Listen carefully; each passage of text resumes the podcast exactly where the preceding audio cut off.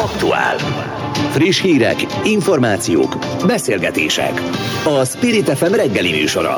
Indítsa velünk a napot, hogy képben legyen. A mikrofonnál Szőrősi Györgyi. Így van, itt vagyok, már az aktuált hallják, egészen 9 óráig én leszek itt önökkel, na és rengeteg vendéggel, rengeteg friss információval, útinformal, hírekkel, lapszemlével, nagyon izgulók, szorítsanak nekem, ez az első napom a rádióban.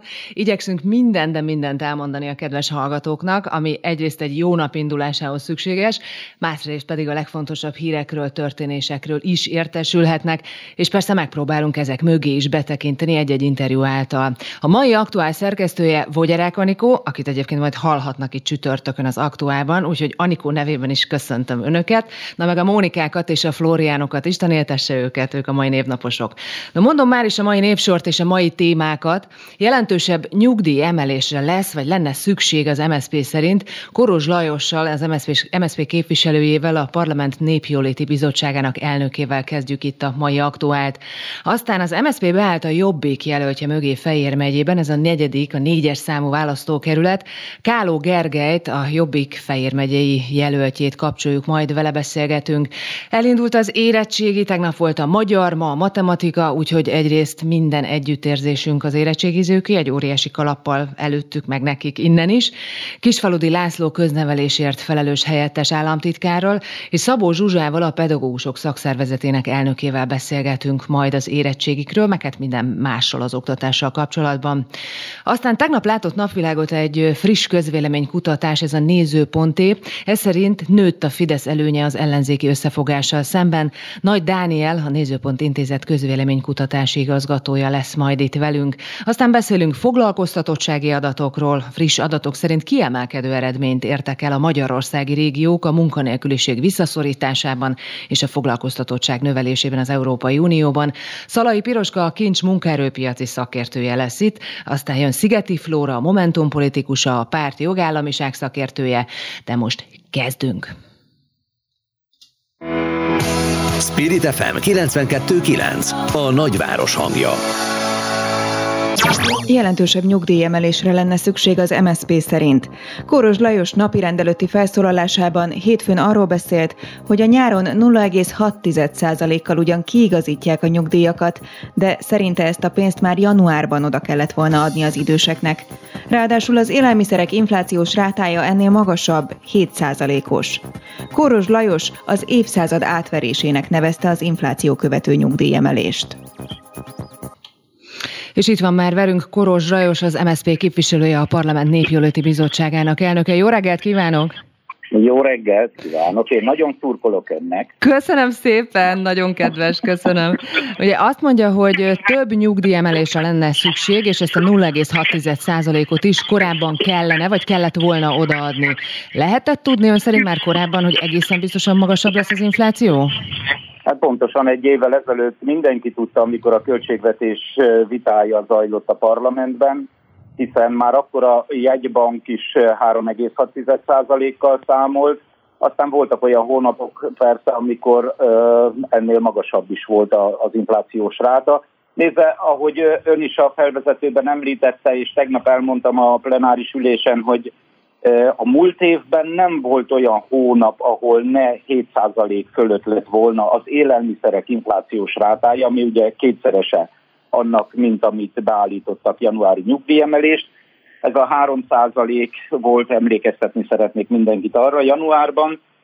Következésképpen látják, hogy az a pénz, ami járna egyébként a nyugdíjasoknak, már januárban járt volna, azt most nem novemberben adják oda, hanem nyár közepén. Igen, de képviselő úr, ez általában mindig így van. Ugye infláció követő nyugdíjemelés van, megelőz, megelőlegezik tulajdonképpen a nyugdíjasok az inflációt, aztán a végén kompenzálják őket. Ugye azt mondja ön, hogy az országgyűlés előtt van, volt az idei költségvetés módosítása, alul tervezték az inflációt, aztán elismerték, és pótlólagos nyugdíjemelés kell. De lehet-e azt a kormány szemére vetni most egy ilyen válsághelyzetben, hogy alul tervezte az inflációt, vagy egyáltalán bármit? Tehát olyan válság van a járvány miatt, amire igazából nem volt még példa. Tehát nehéz így tervezni a költségvetést, nem? Hát én erről a kormányról mindent el tudok képzelni, és bárki más, amit el tud képzelni, én még annál is drasztikusabbat tudok elképzelni. Nézze, a múlt év tavaszán nem volt koronavírus járvány. Múlt év tavaszán nyújtották be az ez évre szóló költségvetést. Múlt év tavaszán került elfogadásra. Akkor látszott világosan, hogy milyen tendenciák vannak az országban, és ezzel sem lesznek beljebb a nyugdíjasok. Hát gondoljon bele, hogy Mit jelent ez a 0,6% még egy átlag nyugdíjnál is? Az, hát nem sokat. 800 forint. 800 forint. Nem sokat, de ugye a kormány azt mondja, hogy egyrészt mégiscsak van emelés, bár a törvény előírja, tehát egyébként kötelező emelni ennyivel, de hát azt mondja a kormány, hogy lesz 13. havi nyugdíj, amelynek egy részét az első hetet már most megkapják a nyugdíjasok, aztán majd jön a többi és milyen igazságtalanul osztja el még azt is. Hát nézze, akkor, akkor, akkor vegyük sorba. 2010 óta háromszorosára nőtt a nyugdíjasok táborában a szegénységi ráta. Ezt a KSH állítja háromszorosára, tíz év alatt. Ezen túlmenően volt egy másik statisztikai kimutatás, amelyben a jövedelmi tizedek alapján vizsgálták a társadalom összetételét, és ebből az derült ki, hogy a legalacsonyabb jövedelmi tizedben, ahol a legkevesebbet keresik az emberek, ott 2010-ben 26 ezer nyugdíjas volt, a múlt évre pedig ez 270 ezer főre növekedett. Tehát itt az infláció követő nyugdíjemelési technika, ez egy borzasztó nagy átverés, mert ezzel Orbán Viktor nem csinál mást, mint akinek azt mondja, hogy nyomorultul kevés nyugdíjból éltél tavaly, és garantálom neked, hogy jövőre is nyomorultul kevés nyugdíjból fogsz élni, mert csak annyival emelem meg a nyugdíjadat, amennyi a pénzromlásnak a mértéke. Tehát bebetonozza a nyugdíjakat az alacsony nyugdíjasok nagyon-nagyon nagy árat fizetnek ezért, az, ezért, a, ezért a, a politikáért, amelyet Orbán most követ. A 13. Másik... havi nyugdíjjal nem kompenzálja őket? Micsodát? Van olyan nyugdíjszakértő, aki azt mondja, hogy a két emelés összege a jövőben olyan mértékben nőhet majd a nyugdíjak esetében, mint hogyha visszaállította volna a nyugdíjkövetés svájci indexálást, tehát ezt a módszert a kormány. Nézze, én borzasztó igazságtalannak tartom ezt az elosztási technikát, amely a 13, úgynevezett 13. havi juttatásról szól. Tudja miért? Azért, mert szándékosan elengedték a magas nyugdíjakat, olyan politikát folytattak 2012 után, hogy az úgynevezett járulékplafon eltörlésével lehetővé tették, hogy sok százezer, sőt több millió forintos havi nyugdíjak is legyenek. Mondja meg nekem valaki, hogy miért érdemel egy két millió forintos havi nyugdíjjal rendelkező ember egy másik két millió forintot a közös kasszából, miközben 600 ezer nyugdíjasnak a nyugdíja nem éri el az egyszemélyes nyugdíjas háztartás létminimumát. Ugye azt mondja, hogy a szocialisták igazságossá fogják majd tenni a nyugdíjemelés kiszámítását egy kormányváltás esetén, az elosztását. Pontosan hogyan? Az első az, hogy vissza kell térni a vegyes indexáláshoz. Mi a, svájci, a úgynevezett svájci indexálást szeretnénk, hogyha a kormányra kerül az ellenzék, akkor ezt vezetné be.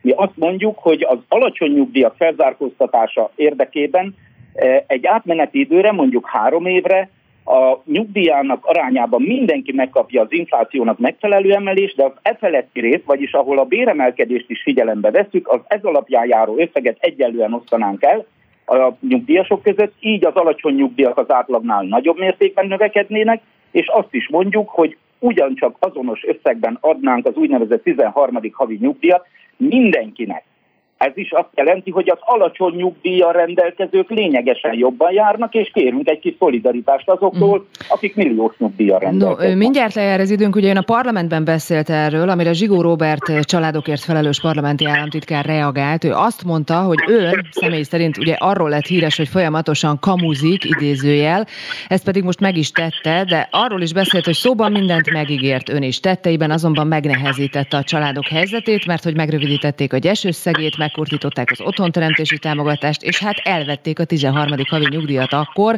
amikor ön még szociális államtitkár volt. Mit mond erre? Hát nézze, én az ilyen náci Németországot megszégyenítő propaganda szövegekkel nem kívánok foglalkozni. Egy, kettő. Teljesen más helyzet volt 2008-ban, mint most a Covid-válság idején. Nem állt rendelkezésére az Európai Unió tagállamainak ilyen irdatlan sok forrás, a problémák megoldására. Azt a 13. havi nyugdíjat mi vezettük be, az én javaslatomra többek között, és hét éven keresztül tudtuk adni olyan körülmények között a nyugdíjasoknak, és én erre büszke vagyok. Ezt a gazdasági válság elsodorta, és Orbán tíz éven keresztül nem adta vissza. Korózs Lajos, köszönöm, hogy a rendelkezésünkre állt. Szép napot önnek! Köszönöm! Spirit FM 92.9 A nagyváros hangja a Jobbik jelöltjét támogatja az MSP társelnöke.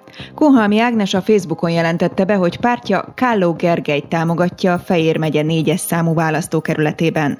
Kálló egyszer már legyőzte a Fidesz jelöltjét a 2020-as időközi választáson, így azt remélik, ez 2022-ben is így lesz, hangsúlyozta Kunhalmi Ágnes. No, itt van már velünk Káló Gergely, a Jobbik képviselője. Jó reggelt! Jó reggelt kívánom, üdvözlöm a hallgatókat. Ugye, ahogy hallhatták a hallgatók, a hétvégén jelentette be az MSP, hogy beállnak ön mögé. Ilyenkor, ha elárulhat ennyi kulisszatitkot a hallgatóknak, ez hogy megy a színfalak mögött? A jelenlegi képviselő eldönti, hogy indulni akar a következő ciklusra is jelöltként, és bejelenti a Jobbik, hogy na, itt van Káló Gergely, ki áll be mögé. Hogy megy ez a tárgyalás ilyenkor? Uh, most azért tegyük tisztába a dolgot, tehát igen, vannak tárgyalások, mint központilag, amit ugye nyilván a pártelnökök, illetve a pártelnökök által feljogosított emberek vezetnek, illetve vannak tárgyalások, illetve választási, előválasztási bizottság helyben. Engem először ugye Jakab Péter, a Jobbik Magyarországért, Jobbik Magyarországért mozgalom elnöke és miniszterelnök jelöltje kért fel arra, hogy újra vállaljam a jelöltséget. Én ezt nagyon megtisztelőnek tartottam és örömmel fogadtam. És nyilván a bejelentésem után a többi párt is mérlegri, hogy indít ellenem, indítanak-e más jelöltet, vagy esetleg hagynak engem, hogy újra megmérettessem magam a fidesz szemben. Ö, engem őszinte leszek, meglepett az, hogy ö, az MSZP beállt mögém. Miért hallottam, meg? Hallottam pletykákat arról, hogy fognak támogatni, de ugye az előválasztással kapcsolatban egy biztos, hogy semmi sem biztos. Ö, és engem hétvégén felhívtak, hogy akkor, akkor támogatnának engem. Örömmel vettem, remélem, hogy más párt is fog még beállni a sorba mögém. Ugye mindenképpen nem, lesz ott előválasztás, ugye a DK-nak van egy jelöltje eddig, Huszti Tibor. A Momentummal, LMP-vel van-e esetleg pohatolózás, hogy beállnak-e ő mögé? Azt mondja, hogy reményei szerint esetleg lesz még párt aki Egy, egyet én szeretnék azért tisztába tenni. Tehát én, amikor a én időközi választásom volt, akkor én kikötöttem, hogy csak akkor vállalom a jelölést, hogyha nem lesz előválasztás. Ez teljesen megváltozott bennem, akkor nem volt rá idő, most van rá idő, hogy megszervezzük, és úgy gondolom, hogy verseny nélkül nincs győzelem, tehát legyen előválasztás. Amúgy Huszti Zsolt a DK-nak a Zsolt, ö, bocsánat. jelölt, jelöltje, még ezt nem tudjuk, mert ö, ö, Zsoltal különben jó a kapcsolat, barátom, ő, ő sem mondta még biztosra az indulását, mint mondtam, semmi sem biztos. Egy dologban azonban biztosak lehetünk, hogy jelen helyzetben biztos, hogy lesz mellette más logó is, nem csak a Jobbik és az MSZP.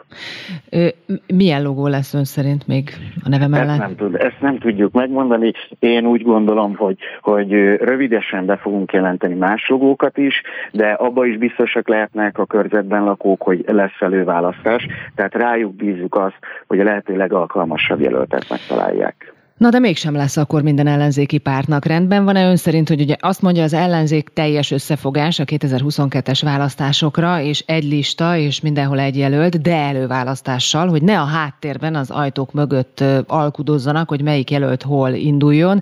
De hát most pont ez történik, nem? Tehát mégis ez történik, egy nem, ilyen nem, koordinált nem. jelöltállításszerűség zajlik. Abszolút, abszolút nem érzem azt, hogy ez történne. De miért azt, nem? Tehát nem, nem alkukról szól el? Tehát egy nappal azután, hogy Jakab Péter bejelentette, hogy a Jobbik az MSZP képviselőjelöltjét Kunhalmi Ágnest támogatja az előválasztáson, ugye a 15. választókerületről van szó a fővárosban.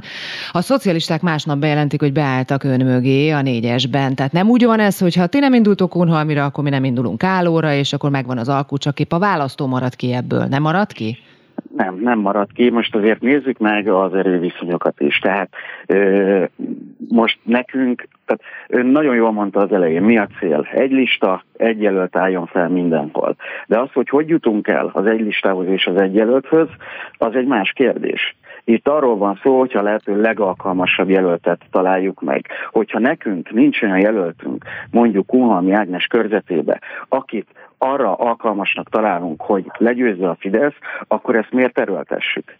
Hmm. Tehát itt nem alkuról van szó, hanem arról van szó, hogy már nem csak a Fidesz kihívójaként keressük a legerősebb jelölteket, hanem már az előválasztáson is a lehető legerősebb jelölteket keressük, hisz azért itt nem babra megy a játék, tehát uh, itt uh, nem csak arról van szó, hogy egy előválasztást kell megnyerni, hanem arról van szó, hogy 2022-ben egy olyan hihetetlen médiagépezettel és pénzmennyiséggel rendelkező pártot, mint a Fidesz, le tudjunk győzni. Ehhez pedig a legesleg alkalmasabb embereket kell megtalálni, és a legjobb taktikát kell választani. De itt nem arról van szó, hogy mégis ilyen füstös szobákban kialkudunk, megalkudunk, nem, itt minden párt a lehető legkomolyabban veszi a feladatot, és a lehető legkomolyabb jelöltekkel akar nekivágni ennek a új útnak, ugyanis még nem volt előválasztás Magyarországon, legalábbis ilyen mértékű nem. Hát országos még nem. Tegyük Igen. fel, hogy ön lesz az előválasztás győztese ebben a negyedik számú választókerületben 2022-ben, és mondjuk tegyük fel, hogy kormányváltás lesz. A Dunaferrel kapcsolatban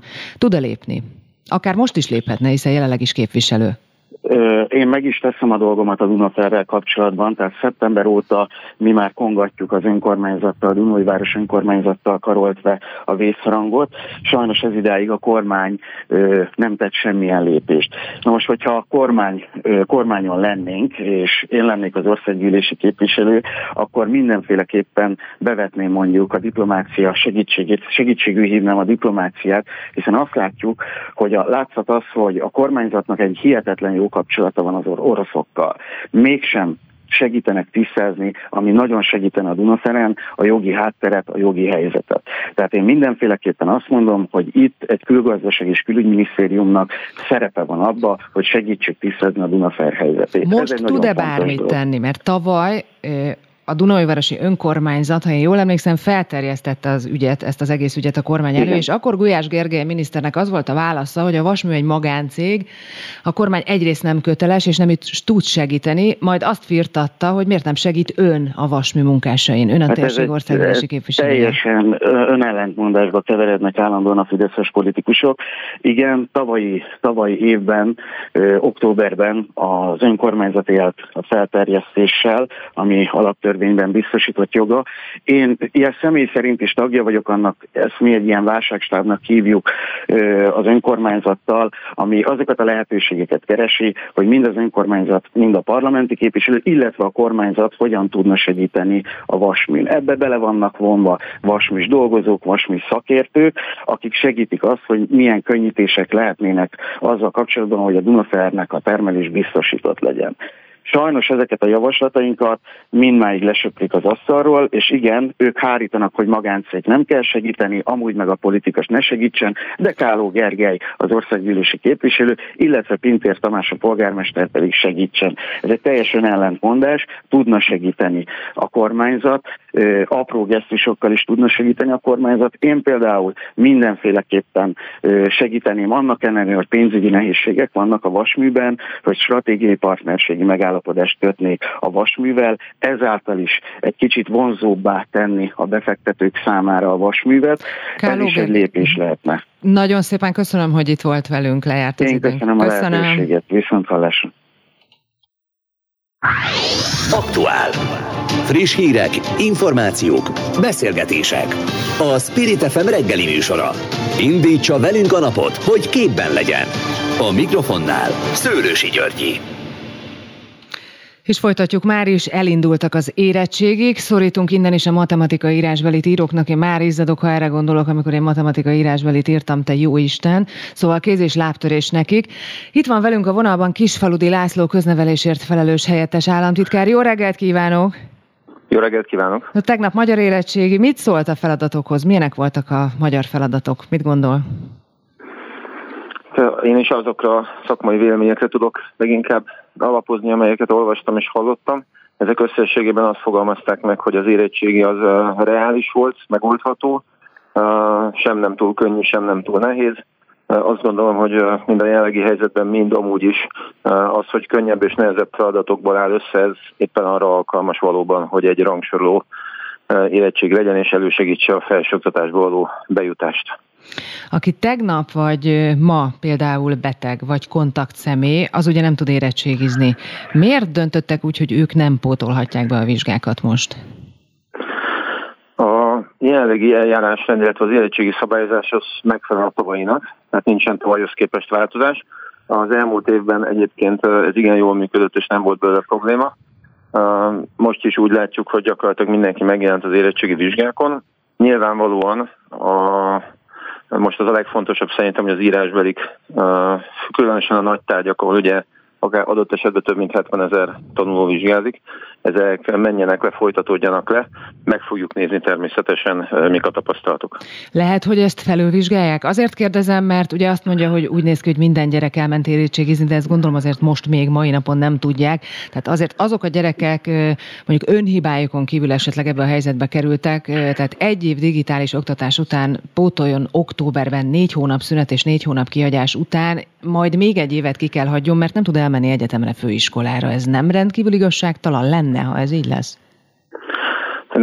Ugye az idei járványhelyzet senkinek nem volt új, ezt azért szögezzük le. Tehát, hogy az elmúlt évben mindenkit váratlanul ért, az egész világot ez a koronavírus járvány. Idén pontosan lehetett rá készülni, ugyanúgy, hogy az érettségire is.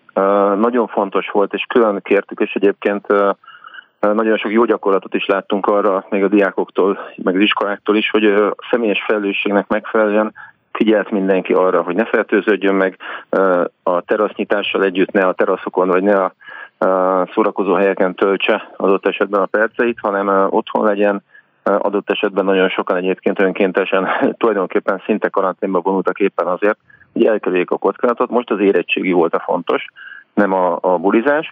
Nyilván eljön annak is az ideje. Én abban bízom, hogy ö, ö, nem lesz ebből semmiféle probléma. Uh-huh. Van még egy pont, ami negatívan érintheti a diákokat, abban az esetben, ha felvételiznek is. Horváth Péter, a Nemzeti Pedagógus Kar elnöke azt mondja, hogy azért gond, hogy, vagy azért is gond, hogy nincs szóbeli, mert a felvételiző diákok a szóbeli vizsgákon egyrészt lehetőséget kaptak volna a javításra, hiszen a többletpontokról csak éppen néhány százalékkal marad el a diák, akkor a szóbeli még tud tudott javítani. Ez most ugye kiesik, ezért mondjuk előállhat az a helyzet, hogy két diák majdnem hasonló írásbeli eredmények között drasztikus különbségek is kialakulhatnak, már ami a továbbtanuláshoz szükséges pontokat illeti. Ezen terveznek esetleg változtatni idén? Szerintem ez egy félreértés, nem állhat elő olyan különbség, tehát hogyha az egyik diák 80 pontot ír, és a másik is, akkor a, a pontszámuk az azonos lesz. A szakmai konszenzus volt abban valamennyi szereplő tekintetében beleértve egyébként a pedagóguskart is, hogy a szóbeli vizsgák elhalasztása, akár értve kihagyása, akár csak tavaly ez egy jó döntés. Nyilvánvalóan a járványhelyzet miatt a kontaktus szem fontos volt. Alapvetően három példa, három megoldás létezik egész Európában, ez tavaly is így volt. Az egyik az, az általánosságban az érettségi vizsga elhagyása és az adott évben szerzett osztályzatnak a megajánlása. Ezt mi úgy gondoljuk, hogy ez nem lenne igazságos, azokkal szúrnak ki, akik egyrészt az érettségére készülnek, másrészt nyilvánvalóan a korábbi évek alatt nem gondolhatta senki azt, hogy majd az ő felvételi pontszámát adott esetben ebből a jegyből számítják. A másik lehetőség nyilván az írásbeli, illetve a harmadik még a szóbeli rész elhagyása.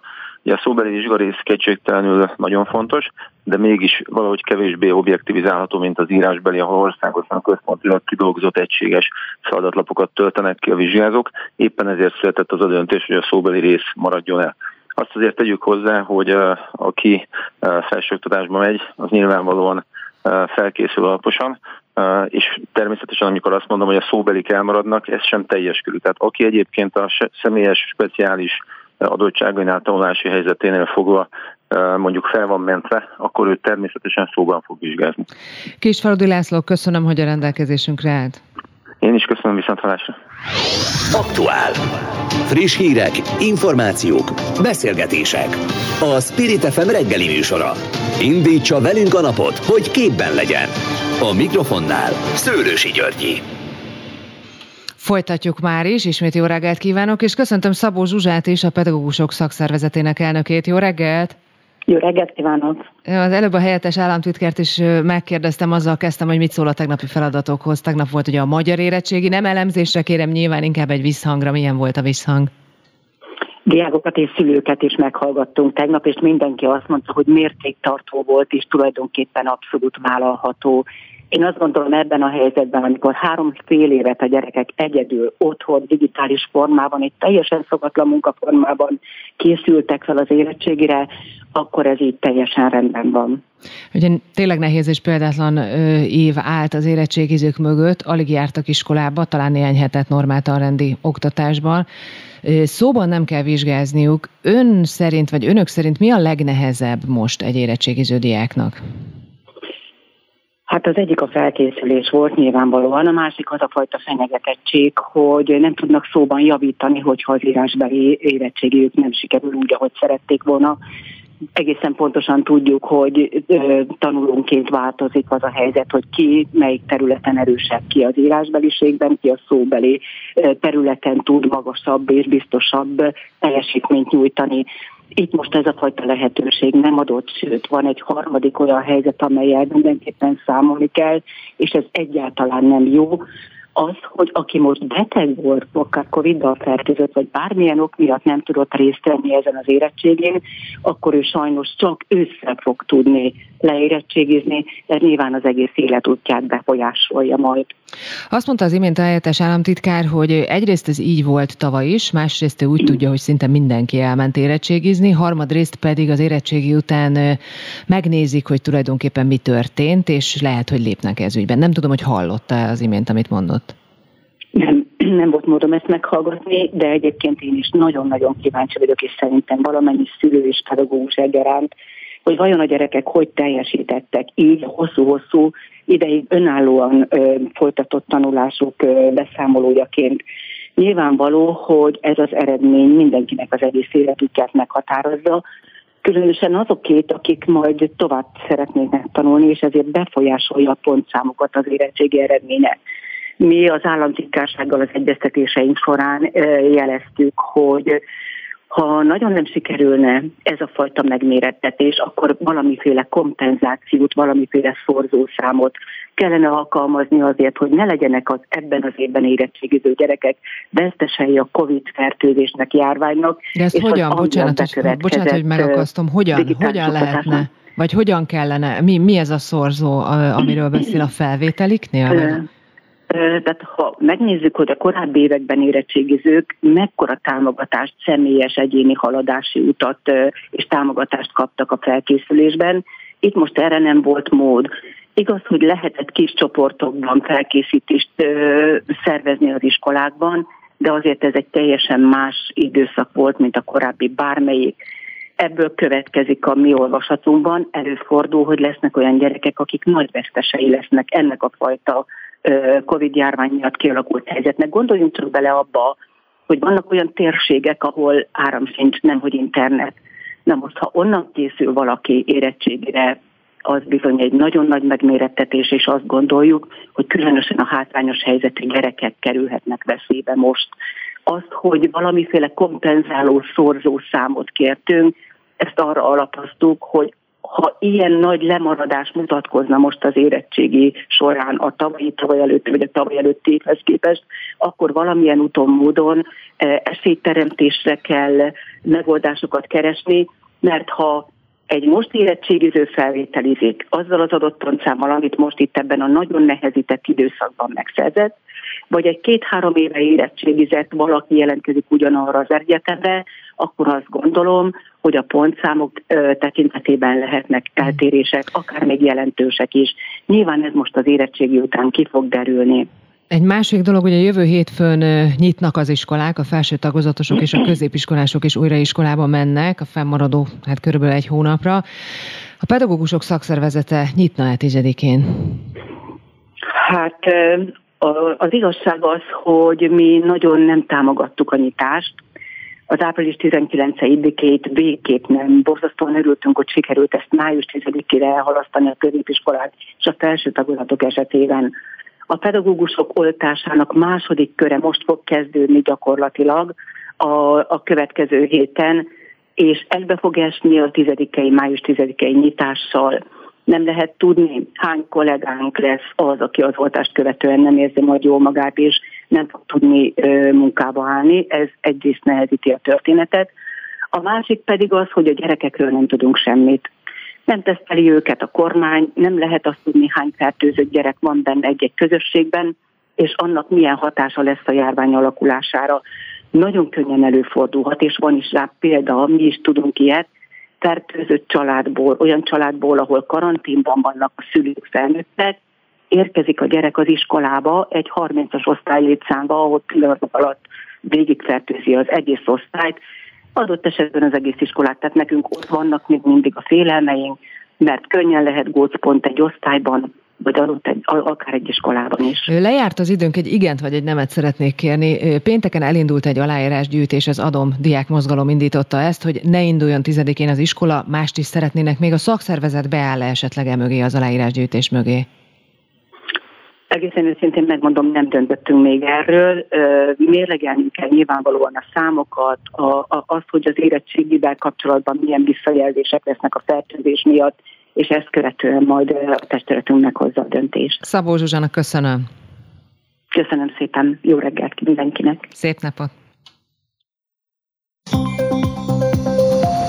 Aktuális közlekedési helyzetkép a fővárosból a BKK Info szakemberétől a Spirit FM reggeli műsorában. Csúcsidő.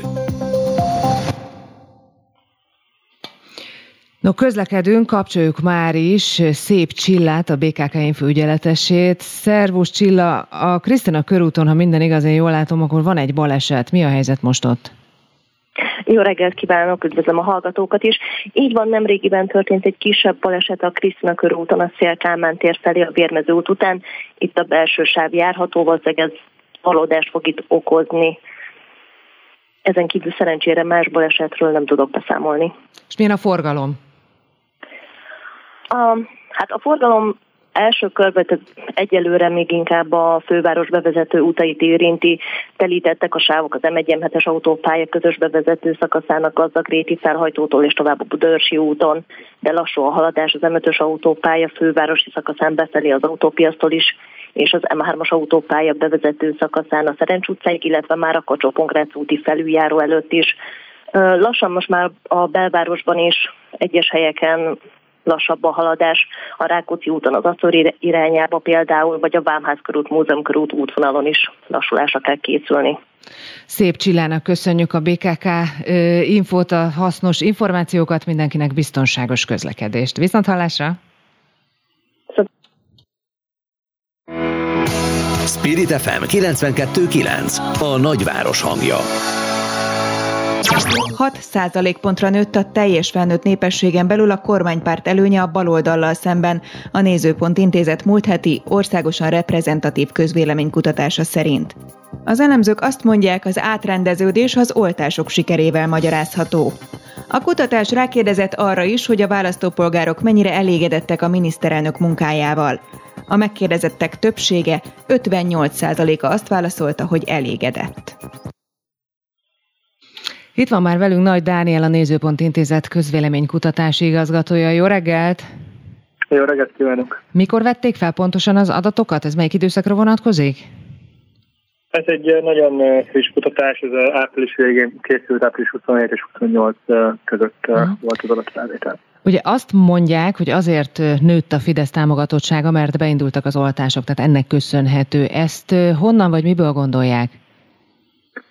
Alapvetően azért látjuk ezt a háttérben, mert egyértelműen úgy tűnik az adatokból, hogy a miniszterelnökkel való elégedettség az jelentős, tehát 58%-os szinten van, ami azt jelenti, hogy bőven meghaladja a fidesz KDNP-nek is a népszerűséget, a népszerűségét a kormányfővel való elégedettség.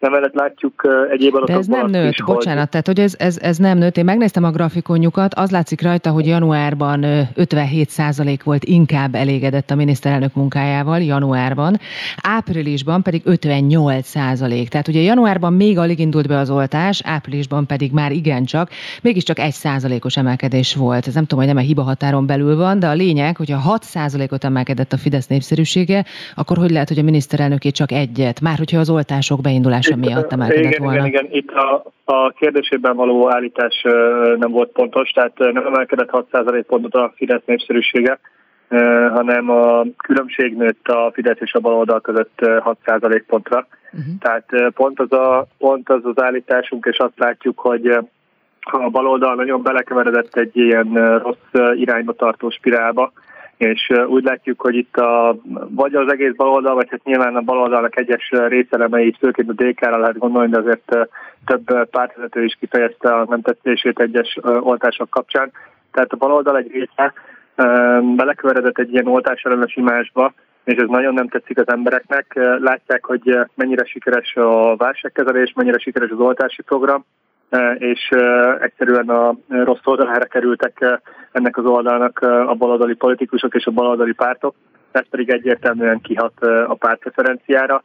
Látszik, hogy elbizonytalanodtak a szimpatizánsaik, illetve az is kétséges, hogy el fognak-e menni szavazni, bár nyilván azt is lehet látni, hogy még azért egy év van hátra az országgyűlési választások, itt tehát odáig sok Ha már az oltásokról beszélt, ugye volt egy mérésük az oltásokkal kapcsolatban is, viszonylag friss, múlt héten vagy az előtti héten jött ki.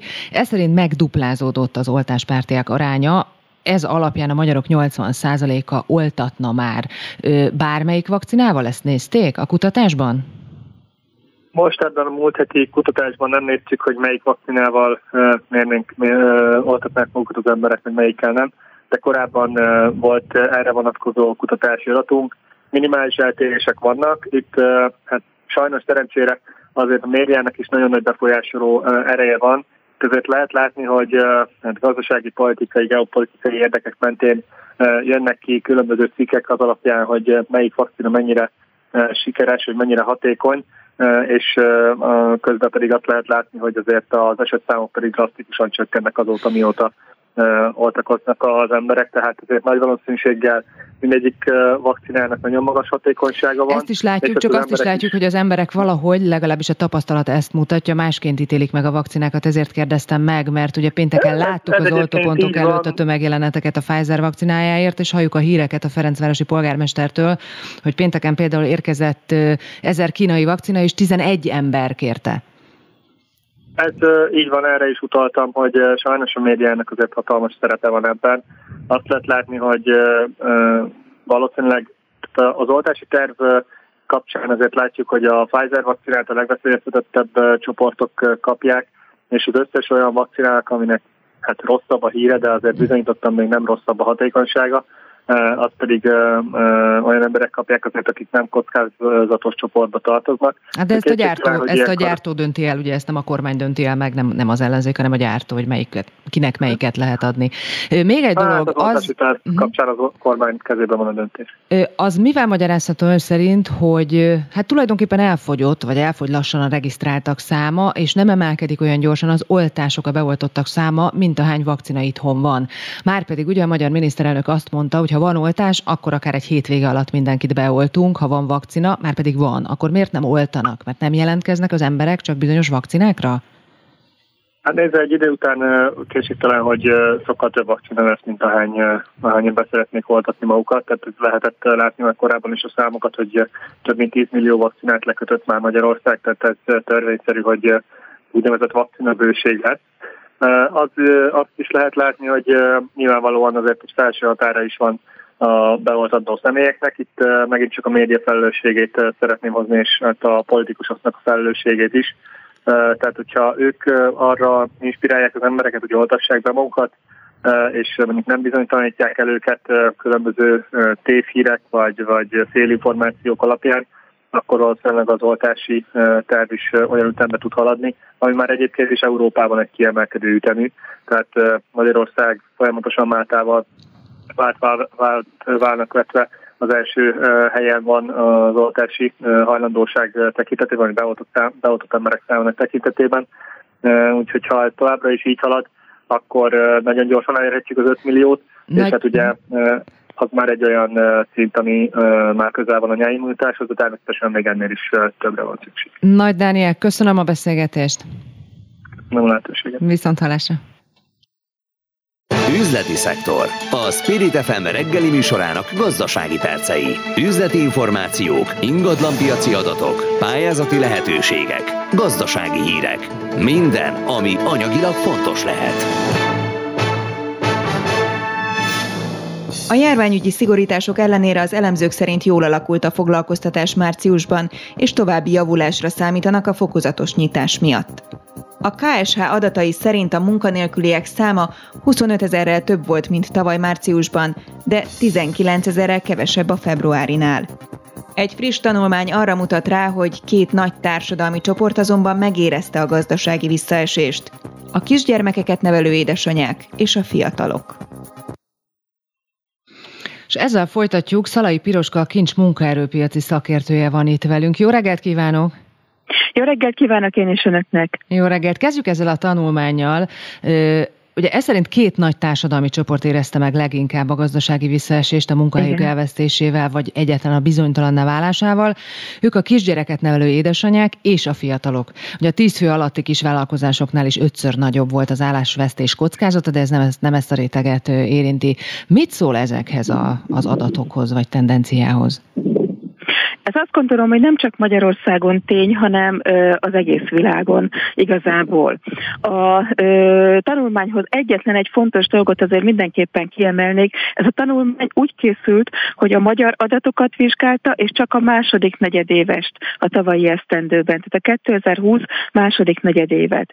Tudni kell, hogy Magyarországon is, de a világ legtöbb pontján a második negyedéves adatok voltak a legrosszabbak, és a harmadik, negyedik negyedévben már elkezdett Európa összes országa, illetve ö, Amerika is világ több pontja ö, javuló tendenciát mutatni. De éppen ezért fontos, nem, hogy kiderüljenek az azok az adatok, hogy egy, ha van egy ilyen válság, akkor kik azok, vagy melyek azok a csoportok, amelyek a legbizonytalannabbak. Tehát ebből a tanulmányból Abszolút, én igen, laikusként igen. azt gondolom, hogy ez kiolvasható, és akkor lehet, hogy itt igen. lehet lépni esetleg. Igen, igen. Nos, hogyha visszatérünk a tavalyi teljes éves adatokra, és nem csak a második negyedévet vizsgáljuk, akkor mindenféleképp el kell mondani azt, hogy Magyarországon a 20-64 éves korcsoport teljes foglalkoztatása, tehát a teljes korcsoportnak a foglalkoztatási rátája a harmadik és a negyedik negyedévben visszatért, elérte ugyanazt a szintet, ami a 2019-es harmadik és negyedik negyedév. A teljes ö, ö, korcsoporton belül belső átrendeződések természetesen természetesen vannak. Mindenki ismeri az ágazati átrendeződéseket, hogy az infokommunikáció építőipar többet ö, foglalkoztat, a, ö, és ő kompenzálta például a turizmus ágazatait, és ugyanígy igaz az is, hogy Magyarországon is, de Európában is a 15-24 éves korcsoportban kisebb volt a foglalkoztatási ráta még ö, a tavalyi évben, mint 2019-ben. Ennek a korcsoportnak egyértelmű ö, két részre bontható a, a korcsoport, a 15-19-es, meg a 20-24 éves korcsoportra. Egyértelmű, hogy a ö, Európai Unióban a 20-24 éves korcsoport ö, hát itta meg a levét ennek. Uh-huh. Európai Unióban 2,7 százalék ponttal csökkent a 20-24 éves korcsoport foglalkoztatási rátája, míg nálunk mindössze 0,4 százalék ponttal, tehát 7 heted annyi kiesést érzékelhető ebben a csoportban. Még egy dolog ezzel kapcsolatban. Is, hogy mi az oka ennek, Oj, bocsánat. Semmi gond, csak, a, a, csak nehogy kifussunk az időből, mert majd szeretném ja, kérdezni igen. úgy ámblok az elmúlt tíz évről is, mert ott is vannak friss eredmények, régiós igen. eredmények, de hogy ha már igen. a járványról beszélünk, és erről a társadalmi csoportról, vagy erről hogy a kettőről. Ki, ugye? Egyrészt miért esik ki, illetve hogyan lehetne ezen segíteni. Van egy LMP-s javaslat, és ma az aktuálban fogunk is beszélni erről Hón Krisztináról. Ők azt mondják, hogy az édesanyák munkahelyét meg kell őrizni a, a veszélyhelyzet ideje alatt most, és ezért azért Igen. kérik ezt a kormánytól, hogy legyen egyfajta, nem tudom, egy moratórium, tehát mondom, nem sokára megkérdezzük majd uh-huh. őt mhm. magát is, tehát azt kérik, hogy amíg uh-huh. veszélyhezet van, addig ne lehessen elbocsátani az édesanyákat például az állásokból. Mit uh-huh. szólna egy Nos, ilyen hogyha a nőkről beszélünk konkrétan, a nők számait is el, el tudjuk mondani is uh-huh. teljesen tökéletesen. Az Európai Unióban 0,5% pontot estek vissza, nálunk 0,2% pontot, tehát majdnem visszaértek a nők is a férfiak visszaértek a 19-es foglalkoztatási rátához.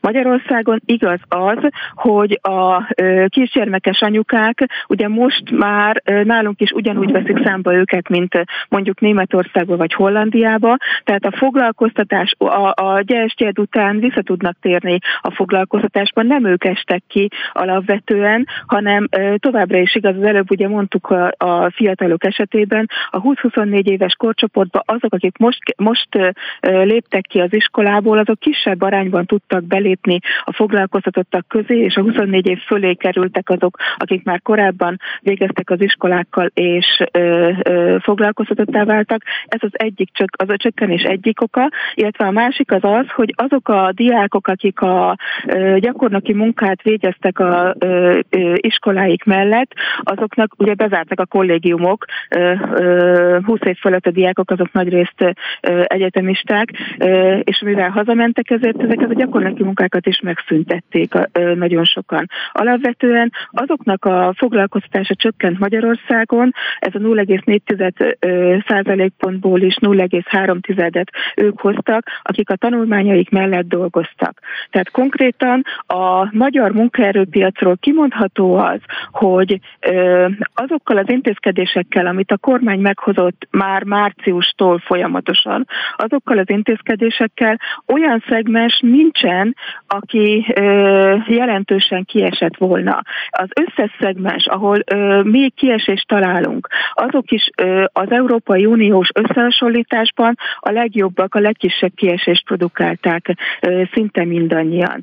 Tehát, hogyha... menjünk, menjünk, menjünk tovább, és beszéljünk egy picit az elmúlt tíz évről. Ön azt írta, hogy kiemelkedő eredményt értek el a magyarországi régiók a munkanélküliség visszaszorításában és a foglalkoztatottság növelésében az elmúlt évtizedben, tehát ebben a 20-as, 21-es év nincs benne. Néhány számot mondanak kiemelkedő eredményről? Mit jelent ez számokban? Ez azt jelenti, hogy az Európai Unióban az átlagos foglalkoztatás bővülés 10 év alatt 5,2% volt. Magyarországon az országos átlag az 15% fölött volt 2019-ig, de 2020-ra is meg tudtuk, el tudtuk érni a 15%-ot. Magyarország 7 régiója, amivel még 2010-ben indultunk, ugye ott még Budapest és Pest megye egy régiónak számított, mind a 7 régiójának a foglalkoztatás bővülése az bent van az első 12, tehát a 12 legjobb régió között. Kik a, melyik régi, mely régiók a dobogósak itthon a hétből? A első helyezést a Észak-Magyarország érte el foglalkoztatás bővülésbe több mint 18%-kal, tehát bőven több mint háromszorosa az Európai Uniós átlagnak. A második helyezés Észak-Alföld, de az összes többi régiónk is. Az első hatba öt magyar régió van. A 2020-as adatok azok most jönnek szép lassan ki, de látható, hogy ezek az eredmények, hogy mi az első 5%-ba bent leszünk, ez a 2020-as időszak, tehát 10-től 20-ig tartó időszakra is igaz lesz. Azt lehetett tudni, hogy milyen jellegű munkahelyekből lett több. Azért azt tudjuk, hogy a válság előtt nagyon nem arról beszéltünk, hogy jaj, de kevés a munkahely, hanem arról, hogy jaj, de kevés a munkaerő, tehát iszonyatos munkaerő hiány volt. Milyen jellegű munkahelyekből lett több az elmúlt Igen. tíz évben? Igen, 2010-ben még, még nem beszéltünk olyanról, hogy munkaerőhiány, 2014-15 környékén az évtized közepén kezdtünk el arról beszélni, és egyértelmű, hogy a ö, ö, munkahelyek típusát, ha vizsgáljuk, akkor mind az alapfokú végzettségűek, vagy az iskolai végzettség nélküliek ö, is ö, ö, sokkal többen dolgoznak, mint 2010-ben, mind a középfokú, mind a felsőfokú. A, még egy nagyon fontos és illetve érdekes ö, ö, mutatót lehetne talán mondani. Magyarországon a high-tech szférában, tehát a tudásintenzív szolgáltatások és a csúcs technológiai iparban foglalkoztatottak aránya az összes foglalkoztatotton belül Európában a harmadik legnagyobb. Hogyha a régiókat nézzük, akkor Budapest a, a jelen pillanatban már az első, addig, ugye, amíg az a Egyesült, mm, addig, amíg a Nagy-Britannia is tagja volt az Európai Uniónak, addig Oxford régiója volt csak nagyobb ebben az arányban nálunk. Tehát látható, tudható, hogy nem az összerelő üzemek telepettek itt meg az utóbbi tíz évben, hanem igenis rengeteg kutatásfejlesztési, rengeteg nagyon jól kvalifikált munkahely született az elmúlt tíz tíz évben. Szalai Piroska, köszönöm a beszélgetést. Viszontlátásra, viszont hallásra. Viszont hallásra. Aktuál. Friss hírek, információk, beszélgetések. A Spirit FM reggeli műsora. Indítsa velünk a napot, hogy képben legyen. A mikrofonnál Szőrősi Györgyi. Jó reggelt kívánok, már is itt vagyok, folytatjuk az aktuált. Ugye a múlt héten szavaztak a képviselők a parlamentben az egyetemek modellváltásáról is, ugye ez az a bizonyos alapítványi forma. Az ellenzék szerint ezzel ellopták, ellopják a közvagyont. Itt van velünk telefonon Szigeti Flóra, a Momentum politikusa, a párt jogállamiság szakértője. Jó reggelt! Jó reggelt kívánok, köszönöm muszáj, a Muszáj megkérdeznem, ne haragudjon, mit csinál a párton belül, mint jogállamisági szakértő? Mit jelent ez? Ez azt jelenti, hogy van egy szakpolitikákkal foglalkozó része a pártnak, és innen minden egyes szakpolitikának most van egy szószólója, és ezek között én vagyok ez a szakpolitikus, aki a jogállamiság, igazsági témákban megszólal. Értem, De akkor mint, mint amikor... jogállamisági szakértő, jogállamban élünk ön szerint Magyarországon? Szerintem nem jogállamban élünk Magyarországon. Miért nem? Mert tüntettek a hétvégén, volt teraszos tüntetés, azt is tarthattak, egy diktatúrában nem nagyon lehet tüntetni, akkor miben élünk? Ez egyetlen egy kicsi aspektus, amit most kiemel, de egy jogállam az egy összessége a szabadságjogok működésének, átláthatóságnak, garanciánknak arra, hogy egy váltógazdaságot tarthatunk fenn, és hogy a szabadságjogok azok mindig minden körülmények között érvényesülnek. Például az, hogy az újságírók ki vannak írva a parlamentből, vagy hogy a média mennyire koncentrálódik, az, hogy az állam kimenti az állami vagyont az aktuális kormány kezébe magánvagyonként, ez mind azt tükrözi, hogy nem jogállamban élünk. A tüntetésről beszéljünk még egy picit az alapítványi forma előtt nem tűntek nagyon bátornak. Ugye Orosz Anna elmondta, hogy tartottak egy sajtótájékoztatót, voltak önöknél transzparensek, és ön 60-70 momentumos tag leült, beszélgettek, aztán egy fél óra múlva kijöttek a rendőrök, kérdezték, hogy bejelentették-e az eseményt, miért van önöknél molinó, erre azt mondták, hogy ez tulajdonképpen csak egy asztal terítő, és rátették az egyik asztalra. És hát nem a rendőröket akarják bántani, de hát ez egy tanúba illő jelenet volt már, mint a filmbe illő. Még egy molinót sem mertek bevállalni, miért nem? Szerintem bevállaltuk azt a molinót. Valójában az, hogy megtarthatunk egy ilyen tüntetést, vagy nem tarthatunk meg, ez ugye puszta technikai kérdésé fajult, és ez kiválóan mutatja azt, hogy ma Magyarországon a tartalom, az összes jog, meg a szabadságjogok mögül teljesen kiveszik, és ilyen apró nüanszok azok, amiknek az alapján még egyáltalán az emberek gyakorolhatják az alap, alaptörvényben rögzített jogaikat. Hát igen, mert ez most a vírushelyzet, veszélyhelyzet, a vírushelyzet miatt ugye veszélyhelyzet van. Így van, igen, és pont ez a veszélyhelyzeti hivatkozás az, meg az, hogy az alaptörvényi alapokon kívülre helyezték gyakorlatilag az állam működését, ez abba kényszeríti az összes állampolgár, hogy ilyen apró technikai jogszabályokra hivatkozva tudja gyakorolni a politikai szabadságjogait. Ami miatt tulajdonképpen tüntettek, az az alapítványi forma Igen. volt, vagy is. Ugye azt mondják, hogy a Fidesz kiszervezés ellopja a közvagyont. Hogy lehet ellopni innen a közvagyont? Hát így, ahogy a Fidesz csinálja, ezt tökére fejlesztették. De miért mondják Ö... azt, hogy ez lopás? Vegyünk például egy konkrét példát, ingatlanok. Hogy lehet, a, hogy lehet ezt ellopni? Tehát mire gondolnak, amikor azt mondják, hogy ellopják? Arra gondolunk, amikor ezt mondjuk, hogy ellopják, hogy ez a vagyon a, ezután nem az állam vagyonaként fog funkcionálni. Tehát nem marad közpénz, erre gondolnak?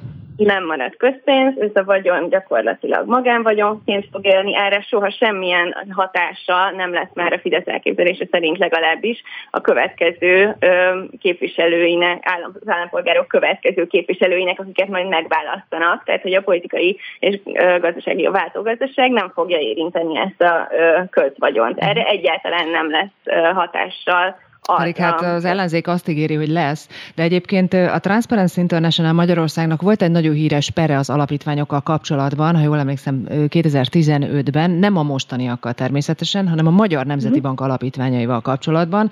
A Transparency mondatta ki, hogy ugye nem veszti el a közpénz jellegét a közvagyon attól, hogy alapítványokba kerül. Attól az még közpénz. Ugye az Alkotmánybíróság döntése volt ez, az alapítványok közfeladatot ellátó személyek. Tehát milyen lenne más egy egyetem alapítvány, alapítványa, ami működteti azt, mint egy közfeladatot ellátó szervezet. Akkor viszont az Alkotmánybíróság döntése szerint az a közvagyon, az a közpénz, közpénz maradt. Erre nem vonatkozik az Alkotmánybíróság döntése? A probléma az elsősorban most, hogy azok a személyek, akiket a kuratóriumokba ültetnek, akik ezt, ezt fölött a pénzfölött, vagyon fölött majd, ők nem lesznek leválthatóak. Tehát játszhatunk itt ezekkel a fogalmakkal, és erre épül a Fidesz egész jogállamot leépítő stratégiája. Hogy Igen, csak, a, csak azt szeretném megérteni, meg hogy a hallgatók is megértsék, hogy azt mondja, hogy ellopják a közvagyont, akkor az a gond, hogy ellopják a közvagyont önök szerint, vagy az a gond, hogy a kuratóriumba kiket ültetnek be, és akkor ők lopják el? Tehát, hogy pontosan értsük. ültetnének be, az is probléma lenne. Nem az a probléma, hogy ők maguk, illetve most ebben a konstrukcióban, ebben a státuszában ennek a fordulatnak nem az a probléma, hogy ők maguk a zsebükbe teszik, hanem az a probléma, hogy ezek a vagyon elemek, ezek soha többé nem fogják az államnak a céljait szolgálni. Tehát ugyan elméletileg közhasznúak ezek az alapítványok, de ráadásul egy nagyon alacsony minimumtőkét határoztak meg arra, hogy mekkora az az összeg, aminek ezeken az alapítványokon belül kell maradni. Tehát, hogy a többi részével mit csinálnak, ezek a kuratóriumi tagok, ez egyáltalán ki van véve az állami kontroll alól. Ez a probléma, hogy lehetőséget ad arra az a konstrukció, hogy ez a még ma állami vagyon, ez utána eltűnjön. Ugye most másodszor mondta, hogy ez, ez bebetonozza, vagy ehhez nem lehet hozzányúlni, az ellenzék viszont ígéri, hogy hozzá lehet nyúlni. Ugye azt mondják, hogy egy esetleges kormányváltás után ezt a folyamatot ö, vissza lehet ö, állítani, vagy fordítani. Ha nem kétharmaddal nyernek, ha igen, akkor nagyjából egyértelmű a, a képlet. Ha nem kétharmaddal ö, nyernek, akkor hogyan lehetne ezt visszaalakítani? Hogy tudják ezt felelősen megígérni? Igen, erről szólt ez a félmondatom, hogy a Fidesz szerint uh, történik mindez így. Uh, mi arra készülünk, uh, mivel ugye, ahogy ön is mondta, ez valójában egy sokkal kockázatosabb lehetőség, és ezért lenne nagyon fontos, hogy kétharmaddal nyerjen az ellenzék, de arra készülünk, hogy mi történik akkor, hogyha feles többséggel nyerünk. Um, van többféle tervünk is erre, ABCD verzió, és folyamatosan nő a számuk. Az a helyzet, hogy nem tudom, nem engedhetem meg magamnak, magunknak azt, hogy ezeket így konkrétan elmondjam, ezeket a terveket, azt el tudom mondani például, hogy az a megoldása a Fidesznek, hogy kétharmadossá tett most minden olyan jogszabályt, ami érinti ezeknek az alapítványoknak a szabályozását, az például egy olyan megoldás, ami érintette a mi egyik tervünket is. De próbálunk kreatívan gondolkodni arról, hogy mik azok a háttérjogszabályok, amik módosíthatóak, milyen bíróság előtt lehet megtámadni ezt a szabályozást, és azon igyekszünk, de egyébként az utolsó pillanatig ezen kell dolgozni, hogy többféle verziónk legyen, ahogyan vissza tudjuk szervezni ezt a vagyont, illetve a vagyon feletti kontrollt. Mert az a helyzet, hogy az egy dolog, hogy most mit találunk ki, de ez nem tükrözi valószínűleg azt a valóságot, amivel majd jövő év áprilisában találjuk magunkat szembe, hiszen a Fidesz addig is azon fog dolgozni, hogy kiszervezzen minél több vagyont, és ez minél jobban legyen biztosítva a jogrendszerben. Világos, tehát valahogyan megcsinálják, csak nem tudják elmondani most, hogy, hogy miért nem, hát akkor Nézd, az a helyzet, meglátjuk. hogy itt kell választani, hogy ez most egy óriási robbanó kommunikációs bomba világos, lesz, világos, az eredményképp a Fidesz holnap jobban bebetonozza ezt a vagyon, vagy a között, hogy valóban tudunk majd egy szakmai adott esetben is alkalmazható megoldást találni. Szigeti Flóra, kösz... azt gondolom, az a köszönöm. hogy ezt választjuk. Köszönöm, hogy elmondta mindezt. Viszont hallásra, szép napot! Aktuál. Friss hírek, információk, beszélgetések. A Spirit FM reggeli műsora. Indítsa velünk a napot, hogy képben legyen. A mikrofonnál Szőlősi Györgyi. Megyünk már is tovább, a témánk pedig, hogy az LMP szerint az édesanyák munkahelyét meg kellene őrizni a veszélyhelyzet ideje alatt. Itt van velünk Hón Krisztina, az LMP képviselője. Jó reggelt! Jó reggelt kívánok! Jó reggelt, ugye azt mondják, hogy a veszélyhelyzet ideje alatt meg kell őrizni. Miért most jöttek elő ezzel a javaslattal? Ugye a járvány több mint egy évvel ezelőtt kezdődött, a veszélyhelyzet sem most kezdődött, nem késtek el egy kicsit? Tulajdonképpen nem is az a lényege csak, hogy a veszélyhelyzet ideje alatt, hanem hogy a veszélyhelyzet idejét követő időszakban is legalább egy hónapig őrizzük meg a munkahelyeit az édesanyáknak. Az a tapasztalat, hogy sokan visszamennének a munkahelyeikre, de nem feltétlenül tolerálja azt a munkáltató, hogy ők hosszabb, rövidebb ideig távol voltak, ugye gyermekük hát otthon tanítása okán mert hogy sokan kénytelenek voltak otthon maradni a gyermek felügyeletét, vagy gyermekek felügyeletét biztosítani, és azért nem tudtak munkába állni. Miért emelik ki külön az édesanyákat a járvány idején? Tehát úgy gondolják, hogy ők jobban kitettek annak, hogy elveszítik a munkájukat? Azért kérdezem, az előbb beszélgettem Szalai Piroskával, a kincs munkaerőpiaci szakértőjével, és azt mondta, ő, remélem jól idézem, hogy a kormány összes intézkedései miatt nincs olyan társadalmi réteg, ami, ami mondjuk kifejezetten kitett lenne a veszélyhelyzet, vagy a járvány idején, vagy a válság idején. Mit gondol erről? Azt gondolom, hogy nem kifejezetten csak az édesanyák voltak ebben a törvényjavaslatban kiemelve, hanem a szülő vagy gondviselő tehát az, amelyik otthon maradt a járvány ideje alatt, hogy a gyermekek felügyeletét biztosítja, azokat szerettük volna ezzel védeni, hiszen aggasztó a helyzet, és azt gondoljuk, hogy sokan nem tudnak már visszamenni a munkahelyükre, mert már ugye nem várják őket, vagy nem fogadják őket, illetve esetleg betöltötték a helyeiket mással, hiszen vannak olyan szakmák, amelyeket nem lehet home office-ban végezni, és tudok olyan hat gyerekes szülőt például, akinek egyszer otthon kellett maradnia, mert a hat gyermekből négy alsó tagozatos, és egészen idáig, amíg meg nem nyitottak az iskolák, az ő tanulásukat felügyelni kellett, hát hiszen egy elsős, másodikos, harmadikos gyerek nem tud önállóan tanulni. Egy gyermeknek ugye legjobb esetben két gondozója van, az egyikükre vonatkozzon, tehát vagy az apára, Így vagy van. az anyára? Hogy szól pontosan a javaslat?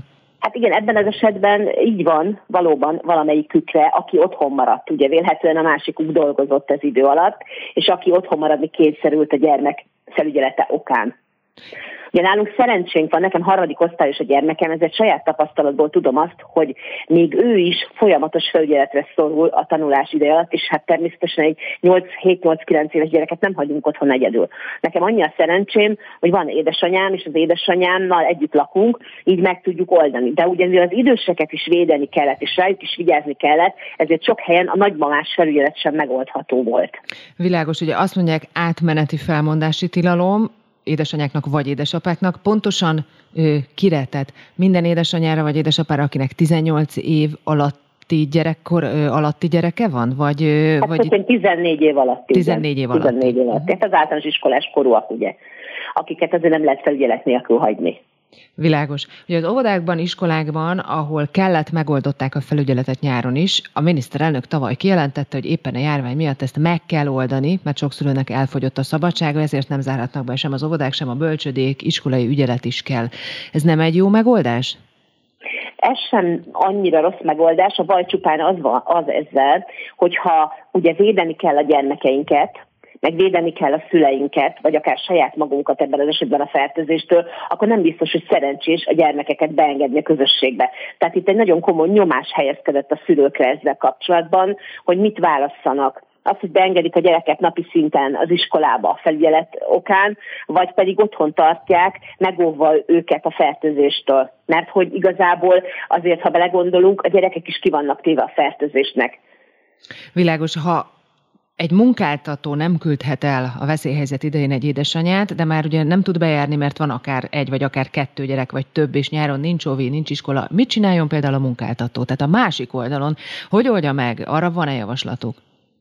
Ugye mi sokáig mondtuk azt, meg mondjuk most is, hogy, és ezért mondom, hogy nem, nem új keletű ötlet, bár a tény, hogy nem erről szóltak a korábbi javaslataink konkrétan, hanem arról, hogy az állam biztosítson valami fajta jövedelmet ez időszak alatt, vagy egy ö, komoly táppénzt, vagy pedig valamilyen olyan jövedelmet, ami hogyha fizetés nélküli szabadságra kényszerül már a munkavállaló, tehát mondjuk lejárta az összes szabadsága, akkor az helyettesíthesse a kieső jövedelmet. Mert Azt én értem, de a, másik, de a másik oldalon, tehát a munkáltató szemszögét próbálom most megvilágítani, vagy arra kérdeztem rá, tehát egyrészt akkor úgy kérdezem, hogy lehet egy multit, egy magáncéget ilyesmire kötelezni, hogy mikor küldhet el, vagy nem egy dolgozót? Hát igen, itt jön az állam szerepvállalása ebben a történetben, hogy a, a munka, munkáltató kaphasson erre valamilyen támogatást, vagy amennyiben ugye fizetés nélküli szabadságot ad a dolgozójának, akkor a másik oldalon az állam álljon helyt bérügyben. Ugye azt is mondja, hogy erre később is oda kell figyelni, tehát hogy ne legyen több munkanélküli szülő ebben az országban. Ez hogy szeretnék elérni konkrétan? Mert szülő, apa is, anya is, tehát rengeteg munkanélküli szülő van sajnos jelen pillanatban is. Hát igen, ugye a, a kormányzati oldalról mindig azt halljuk, hogy majd a kormány nem tudom hány ezer munkahelyet fog teremteni, és hogy senki nem marad munkanélkül. Most jelenleg ugye a kormánypártok felelőssége az, hogy igyekezzenek segíteni, és próbáljanak a munkavállalók terhét ugye amikor nincs munkájuk, enyhíteni. Tehát például ugye javasoltuk már azt is, hogy három hónap helyett kilenc hónapra növeljék meg az álláskeresési járadék folyosításának idejét. Ezt sem tették meg, pedig ez is egy átmeneti megoldás, mert aki a Covid miatt elvesztette a munkáját, és nehezen talál új munkahelyet, annak muszáj, hogy levegővételhez jusson, hiszen családjával is sem kell tartani a családját. Igen, de Talán ez most egyfajta az... támogatás a, a dolgozónak, vagy a, aki elveszti ugye a munkahelyét, de hogy lehetne több munkahely, tehát munkahelyet hogyan teremtenének? különböző vállalkozó, vállalkozókat segítő támogatásokkal és egyéb más ösztönzők beépítésével. Értem. Például. Hon, Hon Krisztinának köszönöm a beszélgetést. Köszönöm. Viszont Én hallásra. Köszönöm. Viszont hallásra. Aktuál. Friss hírek, információk, beszélgetések. A Spirit FM reggeli műsora. Indítsa velünk a napot, hogy képben legyen. A mikrofonnál Szőlősi Györgyi. No már is megyünk tovább, kinyithattak az állatkertek és a vadaspartok is. Veprik Róbert a Magyar Állatkertek Szövetségének elnök helyettese, aki egyébként a Szegedi Vadaspark igazgatója itt van már velünk a vonalban. Remélem itt van, jó reggelt! Jó reggelt kívánok én, és önnek is minden kedves rádió hallgatónak kezit Jó reggelt! Rohan volt a hétvégén, vagy azért az még elmaradt? Megmondom őszintén, hogy a várakozásokhoz képest kevesebben jöttek lényegesen az állatkertnek. Ez ugye mindenképpen két dolognak, három dolognak tudható be talán. Egyik az, hogy ugye csak szombat reggel tudtuk kihirdetni azt, hogy kinyitunk, hiszen addig ugye nem voltunk benne biztosak, hogy tényleg meg lesz a 4 millió, illetve az, hogy ki is jön az a közöny, amiben ezt ugye tájékoztatják az embereket, illetve ez a felhatalmazás megadja, hogy kinyissunk. Másrészt ugye ez a védettségi igazolványnak a léte, ugye ez jelentősen csökkentette a látogatói meg a számát sajnos miután. Ugye pont az a korosztály, akik hozzánk járnak, ugye kisgyerekek, szülők, ezek a 20-30 év közötti emberek, ezek közül nagyon soknak nincsen még ilyen igazolványa, és emiatt ugye lényegesen kevesebb látogató tudott eljönni az állatkertbe. És ott a harmadik az időjárás, hiszen az elég viharos, szeles idő volt, borús néha, tehát nem volt annyira optimális idő az állatkertlátogatásra, de sokkal jöttek, és hát örülünk neki, hiszen azért így november 16 óta az állva lenni, nagyon rossz érzés volt nekünk is. Persze megértjük azt, hogy a járványhelyzet ezt... Hát igen, majd a következményekről mindjárt beszélünk. Azt mondja el a hallgatóknak gyorsan, hogy hogyan látogathatjuk most az állatkerteket és a vadasparkokat. Van-e más szabály, vagy pontosan hogyan mehetünk? Ugye hát minden állatkertnek ugye saját szabályrendszere lehet. Az alapszabály az, hogy csak védettségigazolványjal lehet beengedni mindenkit a az állatkertbe, illetve a gyerekek 18 év alatt nem kell ilyen igazolvány, tehát ugye nincs is ilyen még. Tehát ugye ez a, ez a, ez a legfontosabb, hogy védettségigazolvány a látogatható az állatkert. Ezt azt gondolom, hogy eléggé megszelektálja most a látogatóinkat. És aztán persze lehetnek egyedi szabályok, ugye alapszabály az, hogy akár nem kötelező a maszkot elrendelni sem szabad területen, tehát a állatkert területén belül mindenki védetnek minősül, így nem kötelező a maszkviselés a jogszabály szerint. Sem kint, sem bent, vagy egyetlen a, a tavaly, ha hát jól emlékszem, a fővárosi állatkertben például ott bent, ott, de azok kinyitottak a benti részek? A benti részeket ez mindenki saját döntés, hogy kinyitja, vagy nem az állatkertek közül. Azt tudni kell, hogy mi például kérjük a maszkviselést a benti részeken, tehát továbbra is, hogy, hogy az, akit tegyék meg az emberé vegyék fel a maszkot, hiszen azért az a biztos, hogyha kicsökkentjük a fertőzésnek az esélyét is de ezen kívül nálunk ilyen más szabály nincs jelen pillanatban, illetve hát sok helyen van készfertőtlenítési lehetőség, stb., amiket azért mindenképpen szükségesnek tartunk, hogy tudjunk figyelni a higiéniára még erősebben. No, beszéljünk akkor az elmúlt egy évről, most már több is, mint egy év. Pontosan hány hónap maradt ki, amíg abszolút látogatók nélkül voltak? Hát ugye tavaly május 4-én nyitottunk március 16-ához képest, illetve november 16-tól bezártak bennünket, és tegnap, május 1 nyitottunk ki, tehát elég komoly idő volt, amíg be voltunk zárva. Én azt gondolom, hogy ezt egy átkertnek megélni, aki minden nap itt van, és tényleg az elmúlt, nekem csak 20 évem arról szól, hogy minden reggel fel kellene megnézni, milyen idő van, nem azért, hogy mit lehet csinálni, hanem azért, hogy mennyi látogatónk lesz. Ez kicsit furcsa volt, hogy ez most így tényleg hónapokon keresztül sajnos háttérbe kellett, hogy szoruljon. Hát el tudjuk képzelni, számoltak-e már egyébként, hogy mekkora kiesést okozott anyagilag, tehát megvannak-e már a számítások, tudják-e már? Hát ugye nagyon nehéz megmondani, mert ugye e, e, tavaly e, ugye e, a nyár visszahozott nagyon sokat, hiszen azt tudni kell, hogy e, ugye a, az, hogy a látogatók száma az lényegesen hogy is mondjam. Hirtelen több lett a nyáron azért, nem? Tehát valamennyit És a nyáron meg megugratott el a látogatószámnak. Tehát én azt gondolom, hogy ez így ilyen változó volt, visszaadott a, az úr adta, az úr elvette, tehát ugye visszaadott valamennyit a, a sors nekünk, tulajdonképpen nagyon sokan jöttek nyáron, és tényleg rekord hónapokat csináltunk de ugye akkor nem volt védettség az olványkortozás egyebek. Hát reméljük, hogy most az emberek belátják, hogy szükség, szükség van az oltásra, másrészt pedig ugye előbb-utóbb valószínűleg védettség igazolvány megkövetelik, de ezt nem tudjuk, mindezt a kormány fogja eldönteni. Kértek Ezt esetleg segítséget? Vagy kaptak-e valamilyen támogatást az állatkertek és vadasparkok? Igen, mi a kormányhoz fordultunk, hiszen ugye bezártunk, és a Magyar Elketek Szövetsége a kormányhoz fordult, és hát a kormány meghallgatta a kérésünket, és minden állatkert tudott így a Magyar Szövetség tagjaként állami támogatáshoz jutni, ami egy visszanemtérítendő támogatás, a bezárt sági idő, tavaszi, tavalyi bezárás alatt fellépő hiányokat nagy részt betömködték. Van olyan, aki nem élt túl, aki nem élte túl, be kell zárnia? Itt tudom, a, a szövetség tagjai közül senki, ebben biztos vagyok. Magánállatkat közül nem tudom, hogy van-e olyan, aki, akinek be kell zárnia. Ezt ugye mi nem vizsgáltuk, próbáltunk nekik nyújtani egy segítséget a kormányjal közösen. Azon kívül nekünk ilyen információ nincs, hogy valakit be kellett volna csukni, no, be kellett csukni a kapuit. Fél percünk maradt. Mik a legnagyobb látványosságok most? A fővárosi állatkertben egéssen biztosan a kis elefánt, de az országban hol van még esetleg hasonló nagy látványosság?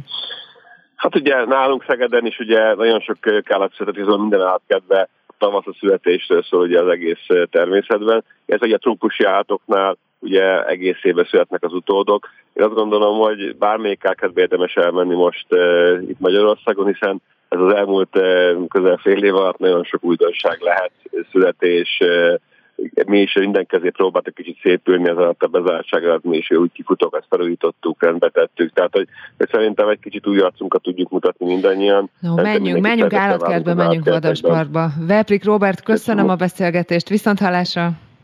Köszönöm, kezi csokolom. Aktuál. Friss hírek, információk, beszélgetések. A Spirit FM reggeli műsora. Indítsa velünk a napot, hogy képben legyen. A mikrofonnál Szőlősi Györgyi.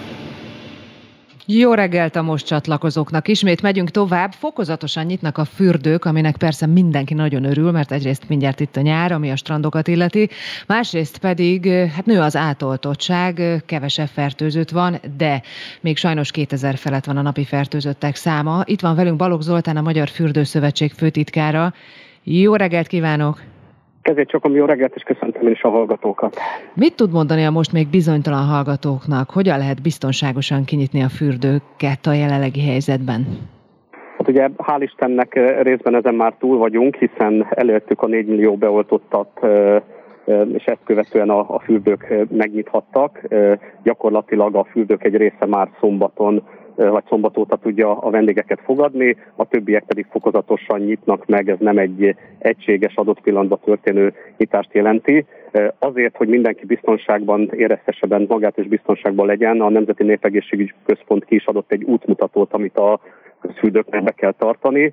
Gyakorlatilag ez hasonló, mint a tavalyi nyitáskor, azzal, a, az, azzal az eltéréssel, hogy a jelen szabályok szerint nincsen belépési létszámkorlát. Ugye tavaly nagyjából a felét lehetett beengedni a normál befogadó képességnek, jelenleg a normál szabályok szerint lehet bejönni, de csak azoknak a személyeknek, akik védettségi igazolványjal rendelkeznek. Sokan mentek a hétvégén? Mi a tapasztalat? Igen, hál' Istennek nagy volt, a, nagy volt az igény, és sehol nem volt, vagy legalábbis nem tudunk róla, hogy komolyabb probléma lett volna, megértették az emberek a szabályokat, betartották, némelyeknek ugye nem volt teljesen egyértelmű, hogy mit jelent ez a védettségigazolvány. Ugye van, akit beoltanak, megkapja a kis papírlapot pecsételő, azt gondolt, hogy ezzel már jöhet, de nem. A jogszabály teljesen egyértelműen fogalmaz, csak a kis plastiklappal az igazolványjal lehet belépni a fürdők teletére, illetve más kulturális, illetve sport rendezvényekre is. Aki még bizonytalan ezzel kapcsolatban, azért mégiscsak zárt térben, ha valaki véletlen mégiscsak fertőzött, a párás meleg levegőben jobban terjesztő vírust, ha valaki még fél, milyen biztonságintézkedéseket vezettek be? Hát ugye, ahogy mondtam, az NNK útmutatója alapján a távolságtartáshoz változatlanul megkövetelt, tehát a sorban álláskor a pénztárban másfél méteres távolságtartás előírt, lehetőség szerint érintésmentes fizetést kell biztosítanunk, fertőtlenítés, készfertőtlenítésének a, a lehetőségét, a vendégek által gyakran érintett területek, itt most öltözőszekrényekről, padokról, korlátokról, kapcsolókról, vízcsapokról beszélek, ezt folyamatosan fertőtlenítjük fertőtlenítő oldattal, és ahogy mondta, a párás levegő, én, attól nem tartanék, illetve mindenkinek fölhívom a figyelmét, hogy kell, nem kell tartani, hiszen a vizeket vegyszerrel kezeljük, fertőtlenítjük, így gyakorlatilag a medencevízben a, a vírus terjedésének a kockázata nulla, és ugye ebben a, a, a párás levegőben is valamennyi vegyszermaradék van, itt klórról beszélünk, ugye ez meggápolja a terjedést, de azért felhívjuk a, a látogatók, vendégek figyelmét, hogy a medencébe lehetőség szerint szintén a távolságot tartsák meg, csak az egyháztartásban élők legyenek egymás közelében. Azt mondja egy kicsit a hallgatóknak, hogyha valaki elindul most a fürdőbe, akkor mire van szüksége? Most nem csak a kártyára gondolok, azt már elmondtam, hanem bármire Igen. esetleg. Van, nem tudom, maszkra, vagy, vagy rájuk nézve, a látogatókra nézve, van-e olyan különleges szabály, amit be kell tartani, ha otthonról elindulunk és készüljünk erre föl? Én azt kérem mindenkitől, hogy az adott fürdőnek a honlapján tájékozódjon, mert az NNK nem ért elő kötelező maszk használatot, de fürdő saját házi rendjében ezt szabályozhatja. Én tudok olyan fürdőről, amelyik eh, kéri a vendégeket arra, hogy a, a közösségi terekben, tehát mondjuk a pénztár előtt az öltözőben még használják a maszkot. Természetesen erre mondjuk szaunában vagy, vagy medencében nincsen szükség, de, de egyéb esetekben igen. Ami nagyon-nagyon fontos, az a papucsnak a használat, ezt korábban is előírtuk, eh, de most kifejezetten hangsúlyos. Az előfürdő kifejezetten fontos, tehát eh, erre készüljön mindenki, illetve, illetve azt gondolom még, hogy, hogy a, a, a távolságtartás, amit előbb mondtam, a, az egyetlen és legfontosabb dolog, amit be kell tartani, amin pedig általános szabály, hogy lázassan vagy rosszul létes állapotban senki ne jöjjön fürdőbe, egyébként sem, de most pedig a, az esetleges fertőzés kockázata miatt ez még kifejezetten fontos. Ugye a szaunák is nyitva vannak, ott nem nagyon tartjuk a távolságot. A szaunákra mit mond, azokat is ki lehetett nyitni? Így van, ugye ott is, a, mivel közfürdőnek minősül a, a, a szauna is, ott is az általános távolságtartás előírásra került, oly módon, hogy az általános feltételek szerint lehet vendéget befogadni, de úgy, hogy maximum annyit, hogy ezt a távolságtartást biztosítani lehessen. Ugye itt a, elsősorban a pihenőterekről beszélünk, illetve bent magában a, a szauna helyiségben is biztosítani kell, hogy ne egy klasszikus szaunázásnak megfelelően egymás hegyén hátán üljenek bent a, az emberek, hanem, hanem legalább egy-egy helyet egymás között kitart vagy megtartva, tehát ez is az üzemeltetőnek a feladata és kötelezettsége.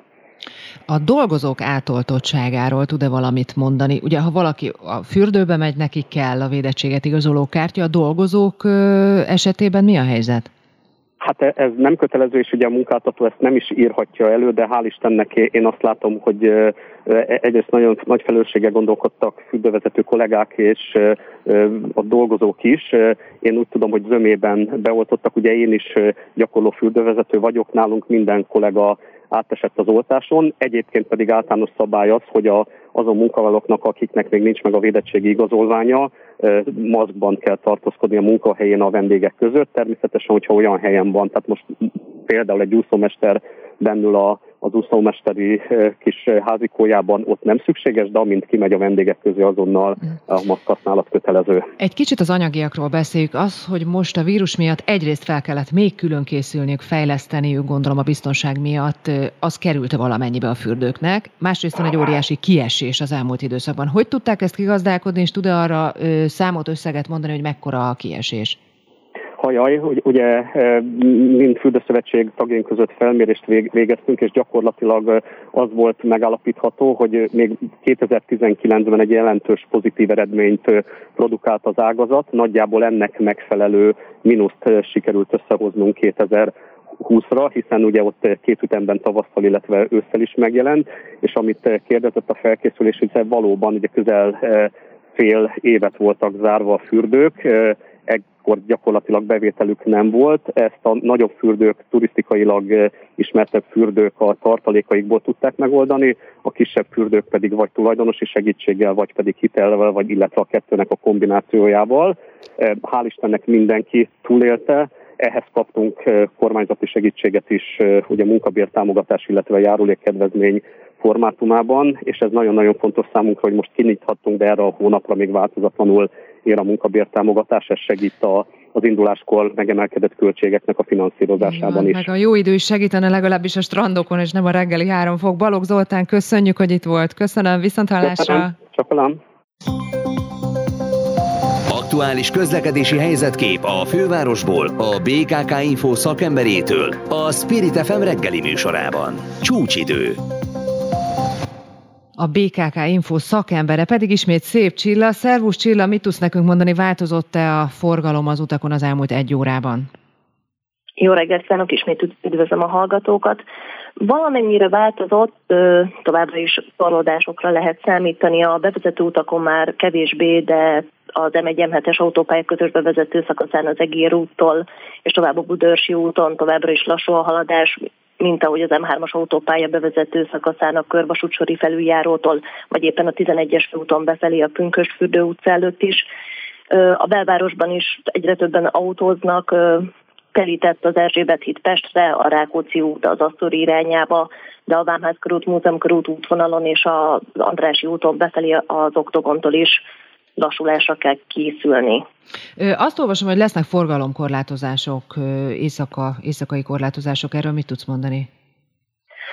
Így van, ma éjszaka a 17. kerületben két vasúti átjáróban is korlátozásra kell készülni. Az egyik a Táncsics Mihály úton a vasúti átjáróban 22 órától holnap hajnali 5 óráig időszakosan, tehát lesz olyan időszak, amikor lezárják az átjárót felújítás miatt, illetve íjféltől hajnali négy óráig lezárják a Ferihegyi úton a Ligesori vasúti átjárót is karbantartás miatt. Itt majd a 998-as éjszakai járat is terelve közlekedik a Cinkotai autóbuszgarázs felé nem érinti majd a városközpont Ferihegyi út és a Rákosliget vasútállomás megállót, illetve az ellenkező irányban pedig a Rákos keresztúr városközpont megállót. Csilla, balesetről be tudsz még számolni? Egy órája volt egy baleset, most mi a helyzet? Igen, igen, igen, a Krisztina körúton az szerencsére már megszűnt, viszont a Gyömrői úton befelé a Sibrik Miklós út e, előtt a külső sávban történt egy kisebb baleset, itt már tart a helyszínelés. Csilla, köszönjük neked! Köszönöm szépen! Aktuál. Friss hírek, információk, beszélgetések. A Spirit FM reggeli műsora. Indítsa velünk a napot, hogy képben legyen. A mikrofonnál Szőlősi Györgyi. Ahogy mondtam reggel önöknek, minden témát érintünk, a következő témát pedig úgy is bemutathatnám önöknek, hogy akár Hitchcock Madarak című filméből is lehetne egy részlet, amiről beszélgetni fogunk, mert hogy varjú támadásokról lesz szó, lehet, hogy nagyon sokan meglepődnek ezen, vagy nevetnek, de higgyék el, nem vicces, velem speciál megtörtént egyszer. Itt van velünk Orbán Zoltán, a Magyar Madártani és Természetvédelmi Egyesület szóvivője. Jó reggelt kívánok! Jó reggelt kívánok, üdvözlöm a hallgatókat is. Mennyire gyakori egy-egy varjútámadás? Most lehet arról olvasni, hallani, hogy most a gyakoribb, tehát ez a szezonja, ha lehet így mondani. Igen, igen, egyébként szerencsére nagyon ritka, abban az esetben sem Hitchcocki történetről van szó természetesen. Jó, hát kicsit eltúloztam nyilván. Nem, nem, nem, nem, egyébként, mivel mindenkinek ez a Hitchcock ugrik be, és, és szakértőznöm kell ilyen esetben, hogy nem szó nincs arról, hogy akkor itt nem tudom, lemészárolják a falut meg az utcát, ezért is adjuk ki ezt a közleményt. Arról van szó, hogy most hagyják el a, fi, a dolmányos varjú fiókák a fészket, és a közvélekedéssel ellentétben a fiatal madarak nem olimpikonként repülnek, hanem leginkább sokszor sehogy, tehát levitorláznak a földre, és a, a, a varjúnak a mérete az már eléri azt a tartományt, amikor egy ember termetű potenciális ragadozónak is neki megy, tehát ez már számunkra félelmet keltő lehet. Egyébként sokkal gyakrabban érünk át idézőjelben madártámadás, mint gondolnánk, mert amikor megközelítjük egy fekete rigó, vagy egy fekete, egy fekete rigó, vagy egy szénszínege fészkét, akkor azok a madarak ugyanúgy támadnak, csak az ő mérettartományuk még alatta van annak a inger küszöbnek, hogy azt hát félelem Nem ijedünk meg. meg. Mit, nem, nem mit tegyünk, meg. és mit ne tegyünk semmiképpen? Én az előbb mondtam, hogy velem megtörtént, az autóm tetejéről akartam elzavarni, és hát ahelyett, hogy elrepült volna, nekem jött. Szerencsére nagyobb baj nem történt, mert beültem gyorsan az autóba, de hogyha nincs ott a kocsim, mondjuk nem tudtam volna, mit csináljak. Tényleg hatalmas madár, ha valakinek ott van az arca előtt 20 centivel, akkor, akkor kifejezetten ijesztő tud lenni. Mit tegyünk, és mit ne tegyünk? Tehát ne tegyük azt, ne kezdjünk el sikoltozva menekülni, mert ez felhívás keringőre. Ugye ezek a madarak hihetetlenül intelligensek, és nagyon jól értenek az ilyen jellegű terrorhoz. Tudják, hogy sokkal félelmetesebbnek kell mutatni magukat, mint amilyenek, és akkor ezzel el tudják bizonytalanítani a megtámadottat. Egyébként, hogy tudjuk, hogy mi, vagy, vagy, vagy átlássuk, hogy miről is van szó, tehát ez nem az emberre irányul. Tehát, hogyha mondjuk egy tigris menne arra, vagy a 80 utas a halál, annak is neki mennének. Ugye vannak olyan információk, hogy, hogy ilyen termetű meg kisebb madarak megtámadják mondjuk az elefántokat is, ha a fészküket, a fiókájukat védik. Tehát ez alapvetően nem az ember ellen irányul, most nekünk adatot. Hát csak mi vagyunk hogy... itt, mert mi vettük el az élőhelyét nyilvánvaló, hát kinek tud igen, neki igen, menni. a városban nem a tigrisnek. elmúlt, igen, tíz évben a varjúféléknek nagyon felerősödni látszik a, a városiasodás, az urbanizációja, azért, mert tűzzel vassal írtják őket a külterületen, és bejöttek a településre, és így ezeknek a száma, ilyenkor támadásának a gyakorisága az növekedni fog, főleg a nagyvárosokban, ezen belül is elsősorban Budapestről van szó. Egyébként mi volt a legdurvább eset, amiről hallottak? Most nem ijeszgetni szeretnénk a hallgatókat nyilván, de hát uh, tudjuk, hogy, uh, hogy, hogy mit tegyünk, mit ne tegyünk, mit ne tegyünk, azt már megbeszéltük, de hát azért mégiscsak mi lehet ennek a következmény egy ilyen támadásnak? Igazándiból a varjúnak a, a, a fizikai adottságai nem teszik lehetővé azt, hogy nagyon súlyos sérülést okozzanak, tehát az, hogy mondjuk területi karcolást okoz fejen, ugye a fejsevekről tudjuk, hogy nagyon véreznek, félelmetesnek tűnhet.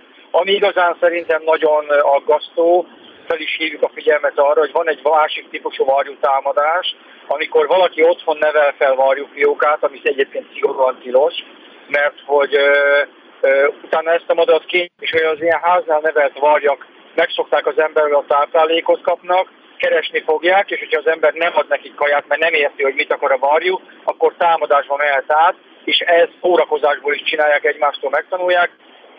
Ott az Orbán térről kaptam információt, hogy kisiskolásokat támadott a varjú, és valószínűleg az ment át utána Budakeszire egy idős otthonba, tehát ezért nagyon fontos, hogy senki ne, ne nevelgessen otthon barjúféle fiókát, mert utána ilyen problémát hoz az embert a lakótársakra. Egyébként, hogyha már a fiókát emlegeti, akkor mi tudunk bajt csinálni a madárnak vagy a fiókának? Ugye mondta, hogy most még nem tudnak röpülni, ezért is van mostanában a varjútámadás. Például kiesnek a fészekből, akkor mit csináljunk vele, ha még életben van?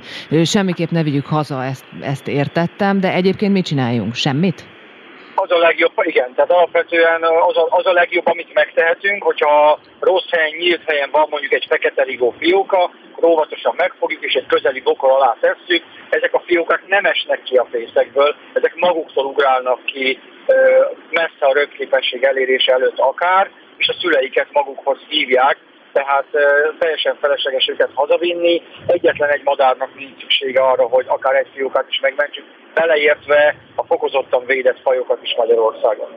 Orbán Zoltánnak köszönjük a hasznos tanácsokat, tehát vigyázzunk most a varjakra, inkább kerüljük őket, ha fiókát találunk, pedig egész egyszerűen sétáljunk el onnan, és semmiképp ne nyúljunk hozzá. Köszönöm szépen! Én is köszönöm! Böngésző. Mivel foglalkoznak a vezető internetes portálok? Hogyan találnak egyes híreket? Mire kattintanak a legtöbben? Böngésző. A Spirit FM reggeli műsorának online lapszemléje. Címlapsztorik, értekezések, izgalmas információk. Böngésző. No most pedig böngésző vagy lapszemle, hívjuk akár, hogy is itt van mellettem Vogyarák Anikó, aki egyébként a mai aktuál szerkesztője, és holnap után műsorvezetője. Szervusz, szia, Anikó. Na, hogy érezted magad? Kezdjük ezzel. Jó, figyelj, nem volt egy másodperc idő ezen gondolkodni. Bocs, én kérek elnézést. De, de jó volt, nagyon, nagyon pörgős, és nagyon, mert hogy mondjuk el hallgatóknak, hogy nem sokára vége van egyébként a Így műsornak, van, igen, azért, igen. azért kérdezted, ez már a vége. Hát azért itt figyelni kell, ugye a tévében nincsenek ilyen gomb gombok, amiket nyomkodni kell, úgyhogy más, másfajta figyelem ez. De érdekes volt, jó volt, és pörgős, tehát mintha most lenne 7 óra, 10 perc, és itt a 9 óra, tehát gyorsan eltelt. No, elmondom, Na, hogy mi történt odakint a világban, amit Jó. ide bent uh, gyártottad a híreket. Nyilván mindenki foglalkozik azzal a Dobrev Klára bejelentés után, hogy na, a Karácsony Gergely álljon már ki, és akkor mondja már, hogy most már én is itt vagyok. Ez abszolút viszi a vezető hírportálokon a, a hírt. Aztán, ami egyébként friss hír és biztos külpolitika, illetve hát külföldön történt, Mexikóvárosban leszakadt egy metró, alatt egy felüljáró, és maga alá temette magát a metrószerelvényt is. Ennek még biztos, hogy lesz folytatása, mert az az izgalmas benne nekik, hogy nagyon sok szabálytalanság volt már a metróépítéssel kapcsolatban, pont ezen a szakaszon, uh-huh. Mexikóban, és hogy most egy ekkora baleset történt, ennek biztos, hogy lesz valamilyen Most látom, hogy nagyon sok, 13-an haltak meg. Túlélők van. vannak vajon? Ezt van, het, 70 ember megsérült, és aki ott maradt bent, vagy kórházba. Beszorult nem hát látjuk. egyelőre folyamatosan jönnek a hírek ezzel kapcsolatban, amit mindenki vesz át.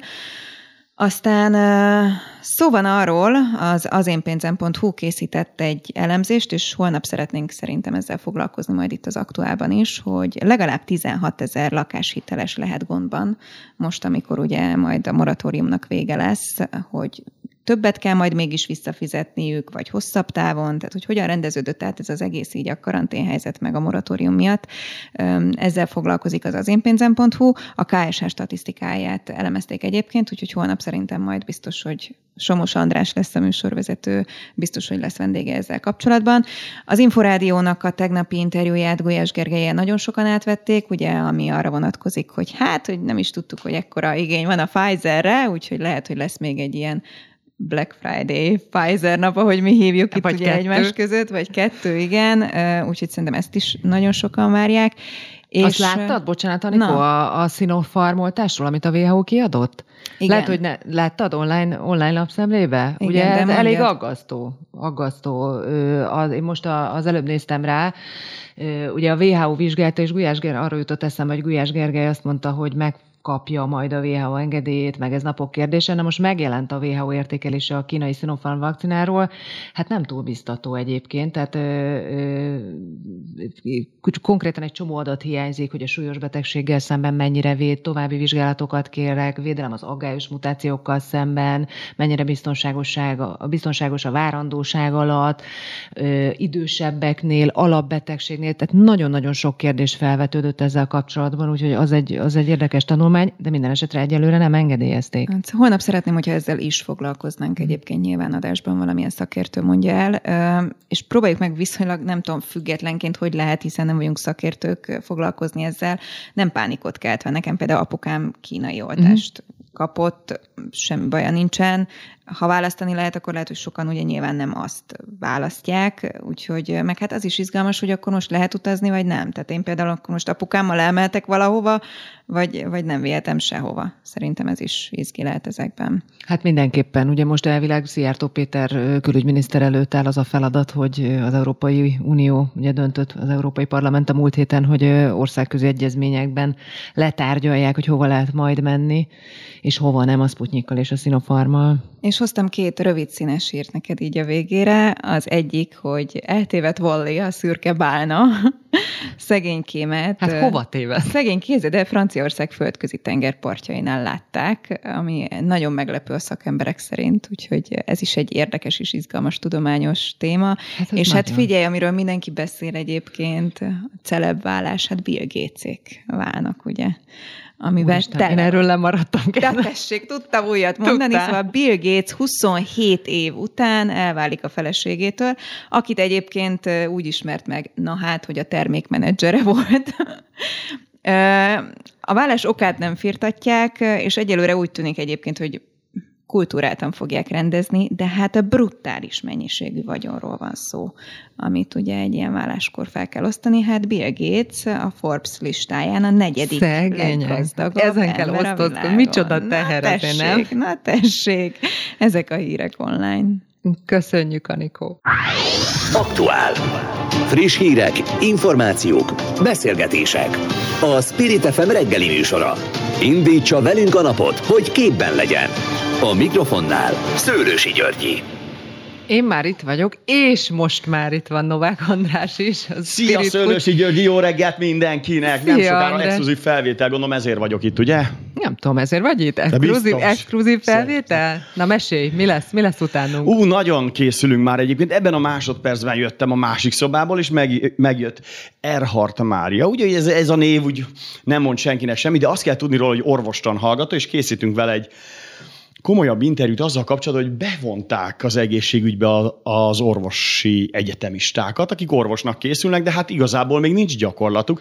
És megkérdezem tőle, hogy tulajdonképpen milyen volt részt venni a az oltásban, a tesztelésben páciensekkel lenni, mert ugye amikor elmész egyetemistának, akkor nem arra készülsz, hogy egyből bedobnak a mélyvízbe, de ugye a Covid miatt bedobták őket a mélyvízbe, szóval ma egészségügyel foglalkozunk. Ő lesz, de hát lesz nagy duranás is, mert jön Kásler Miklós, és ha minden igaz, egy fél óra múlva itt lesz, és megbeszéljük vele, hogy hogy áll az oltás. Fél hogy... óra múlva lesztek adásban? Nem, nem, Vele? ma 11-kor. 11-kor, ja, igen. 11-kor lesz Exkluzív ma adásban, 11-kor, aha. igen. Felvételről fog menni, annyit azért elárulhatunk. Figyelj, mindent megbeszélünk. Engem nagyon érdekel, hogy mi van Indiában, ugyanis azt kell tudni, hogy Indiában most már két nagyon-nagyon veszélyes mutáns is elindult. Ugye most azt mondják, hogy Most átlag... már kettő? Kettő, két különböző, igen. És még rossz hír, hogy most már 400 ezer fölött van a napi fertőzöttek száma. Eszméletlen sok. És nagyon közel van, állítólag a magyar határhoz 100 kilométernél is közelebb is találtak indiai mutás, de megkérdezzük a minisztert erről is. Beszélgetünk arról, hogy mi a helyzet a gyerekek, a gyerekek oltásával, mert most már ugye a Pfizer ki, ki végzett erre humán teszteket, én úgy mondanám póriasan, hogy kísérleteztek rajtuk, de úgy néz ki, hogy jól sikerült. Ráadásul ugye Izrael a pozitív példa, ez a kedvenc példám, ha már ott voltam tudósítani. Izraelben bizony elkezdték oltani a 12 éveseket, és tök jól Tehát a működik. 16-18 az már itt is. Itt A is 16 mondtuk, most ugye, most jelentette be a miniszterelnök pénteken, a 16-tól, mert ugye 18 fölött volt, most már elkezdik beinni a 16 éveseket. Megkérdezem a minisztert, hogy mi a véleménye erről a pénteki sorbanállásról. Valaki mondott egy ilyen példát, hogy a Pfizer az új iPhone. Tehát, hogy mindenki azért áll sorba, ugye? Tehát, hogy, hogy van egy ilyen, de hogy milyen a többi vakcina, aztán szépen megyünk sorba, ami aktuális. Tehát én azt gondolom, hogy az exkluzív erről szól. Uh, itt 11-kor. Köszönjük, András. No, a hallgatóknak pedig mindjárt már is megköszönöm a figyelmet, mert ez volt a mai aktuál, de maradjanak egész nap a Spirit FM-mel, hát ahogy hallották Andrást, igen érdekes beszélgetéseknek lehetnek majd fültanúi. Én megköszönöm figyelmüket Vogyarák Anikó szerkesztő nevében, Oros Patrik technikus személyében, a segédszerkesztő pedig Szellák Vivien volt neki is. Köszönöm. Holnap reggel ismét aktuál 7 órától Somos András számít majd a figyelmükre. Viszontlátásra!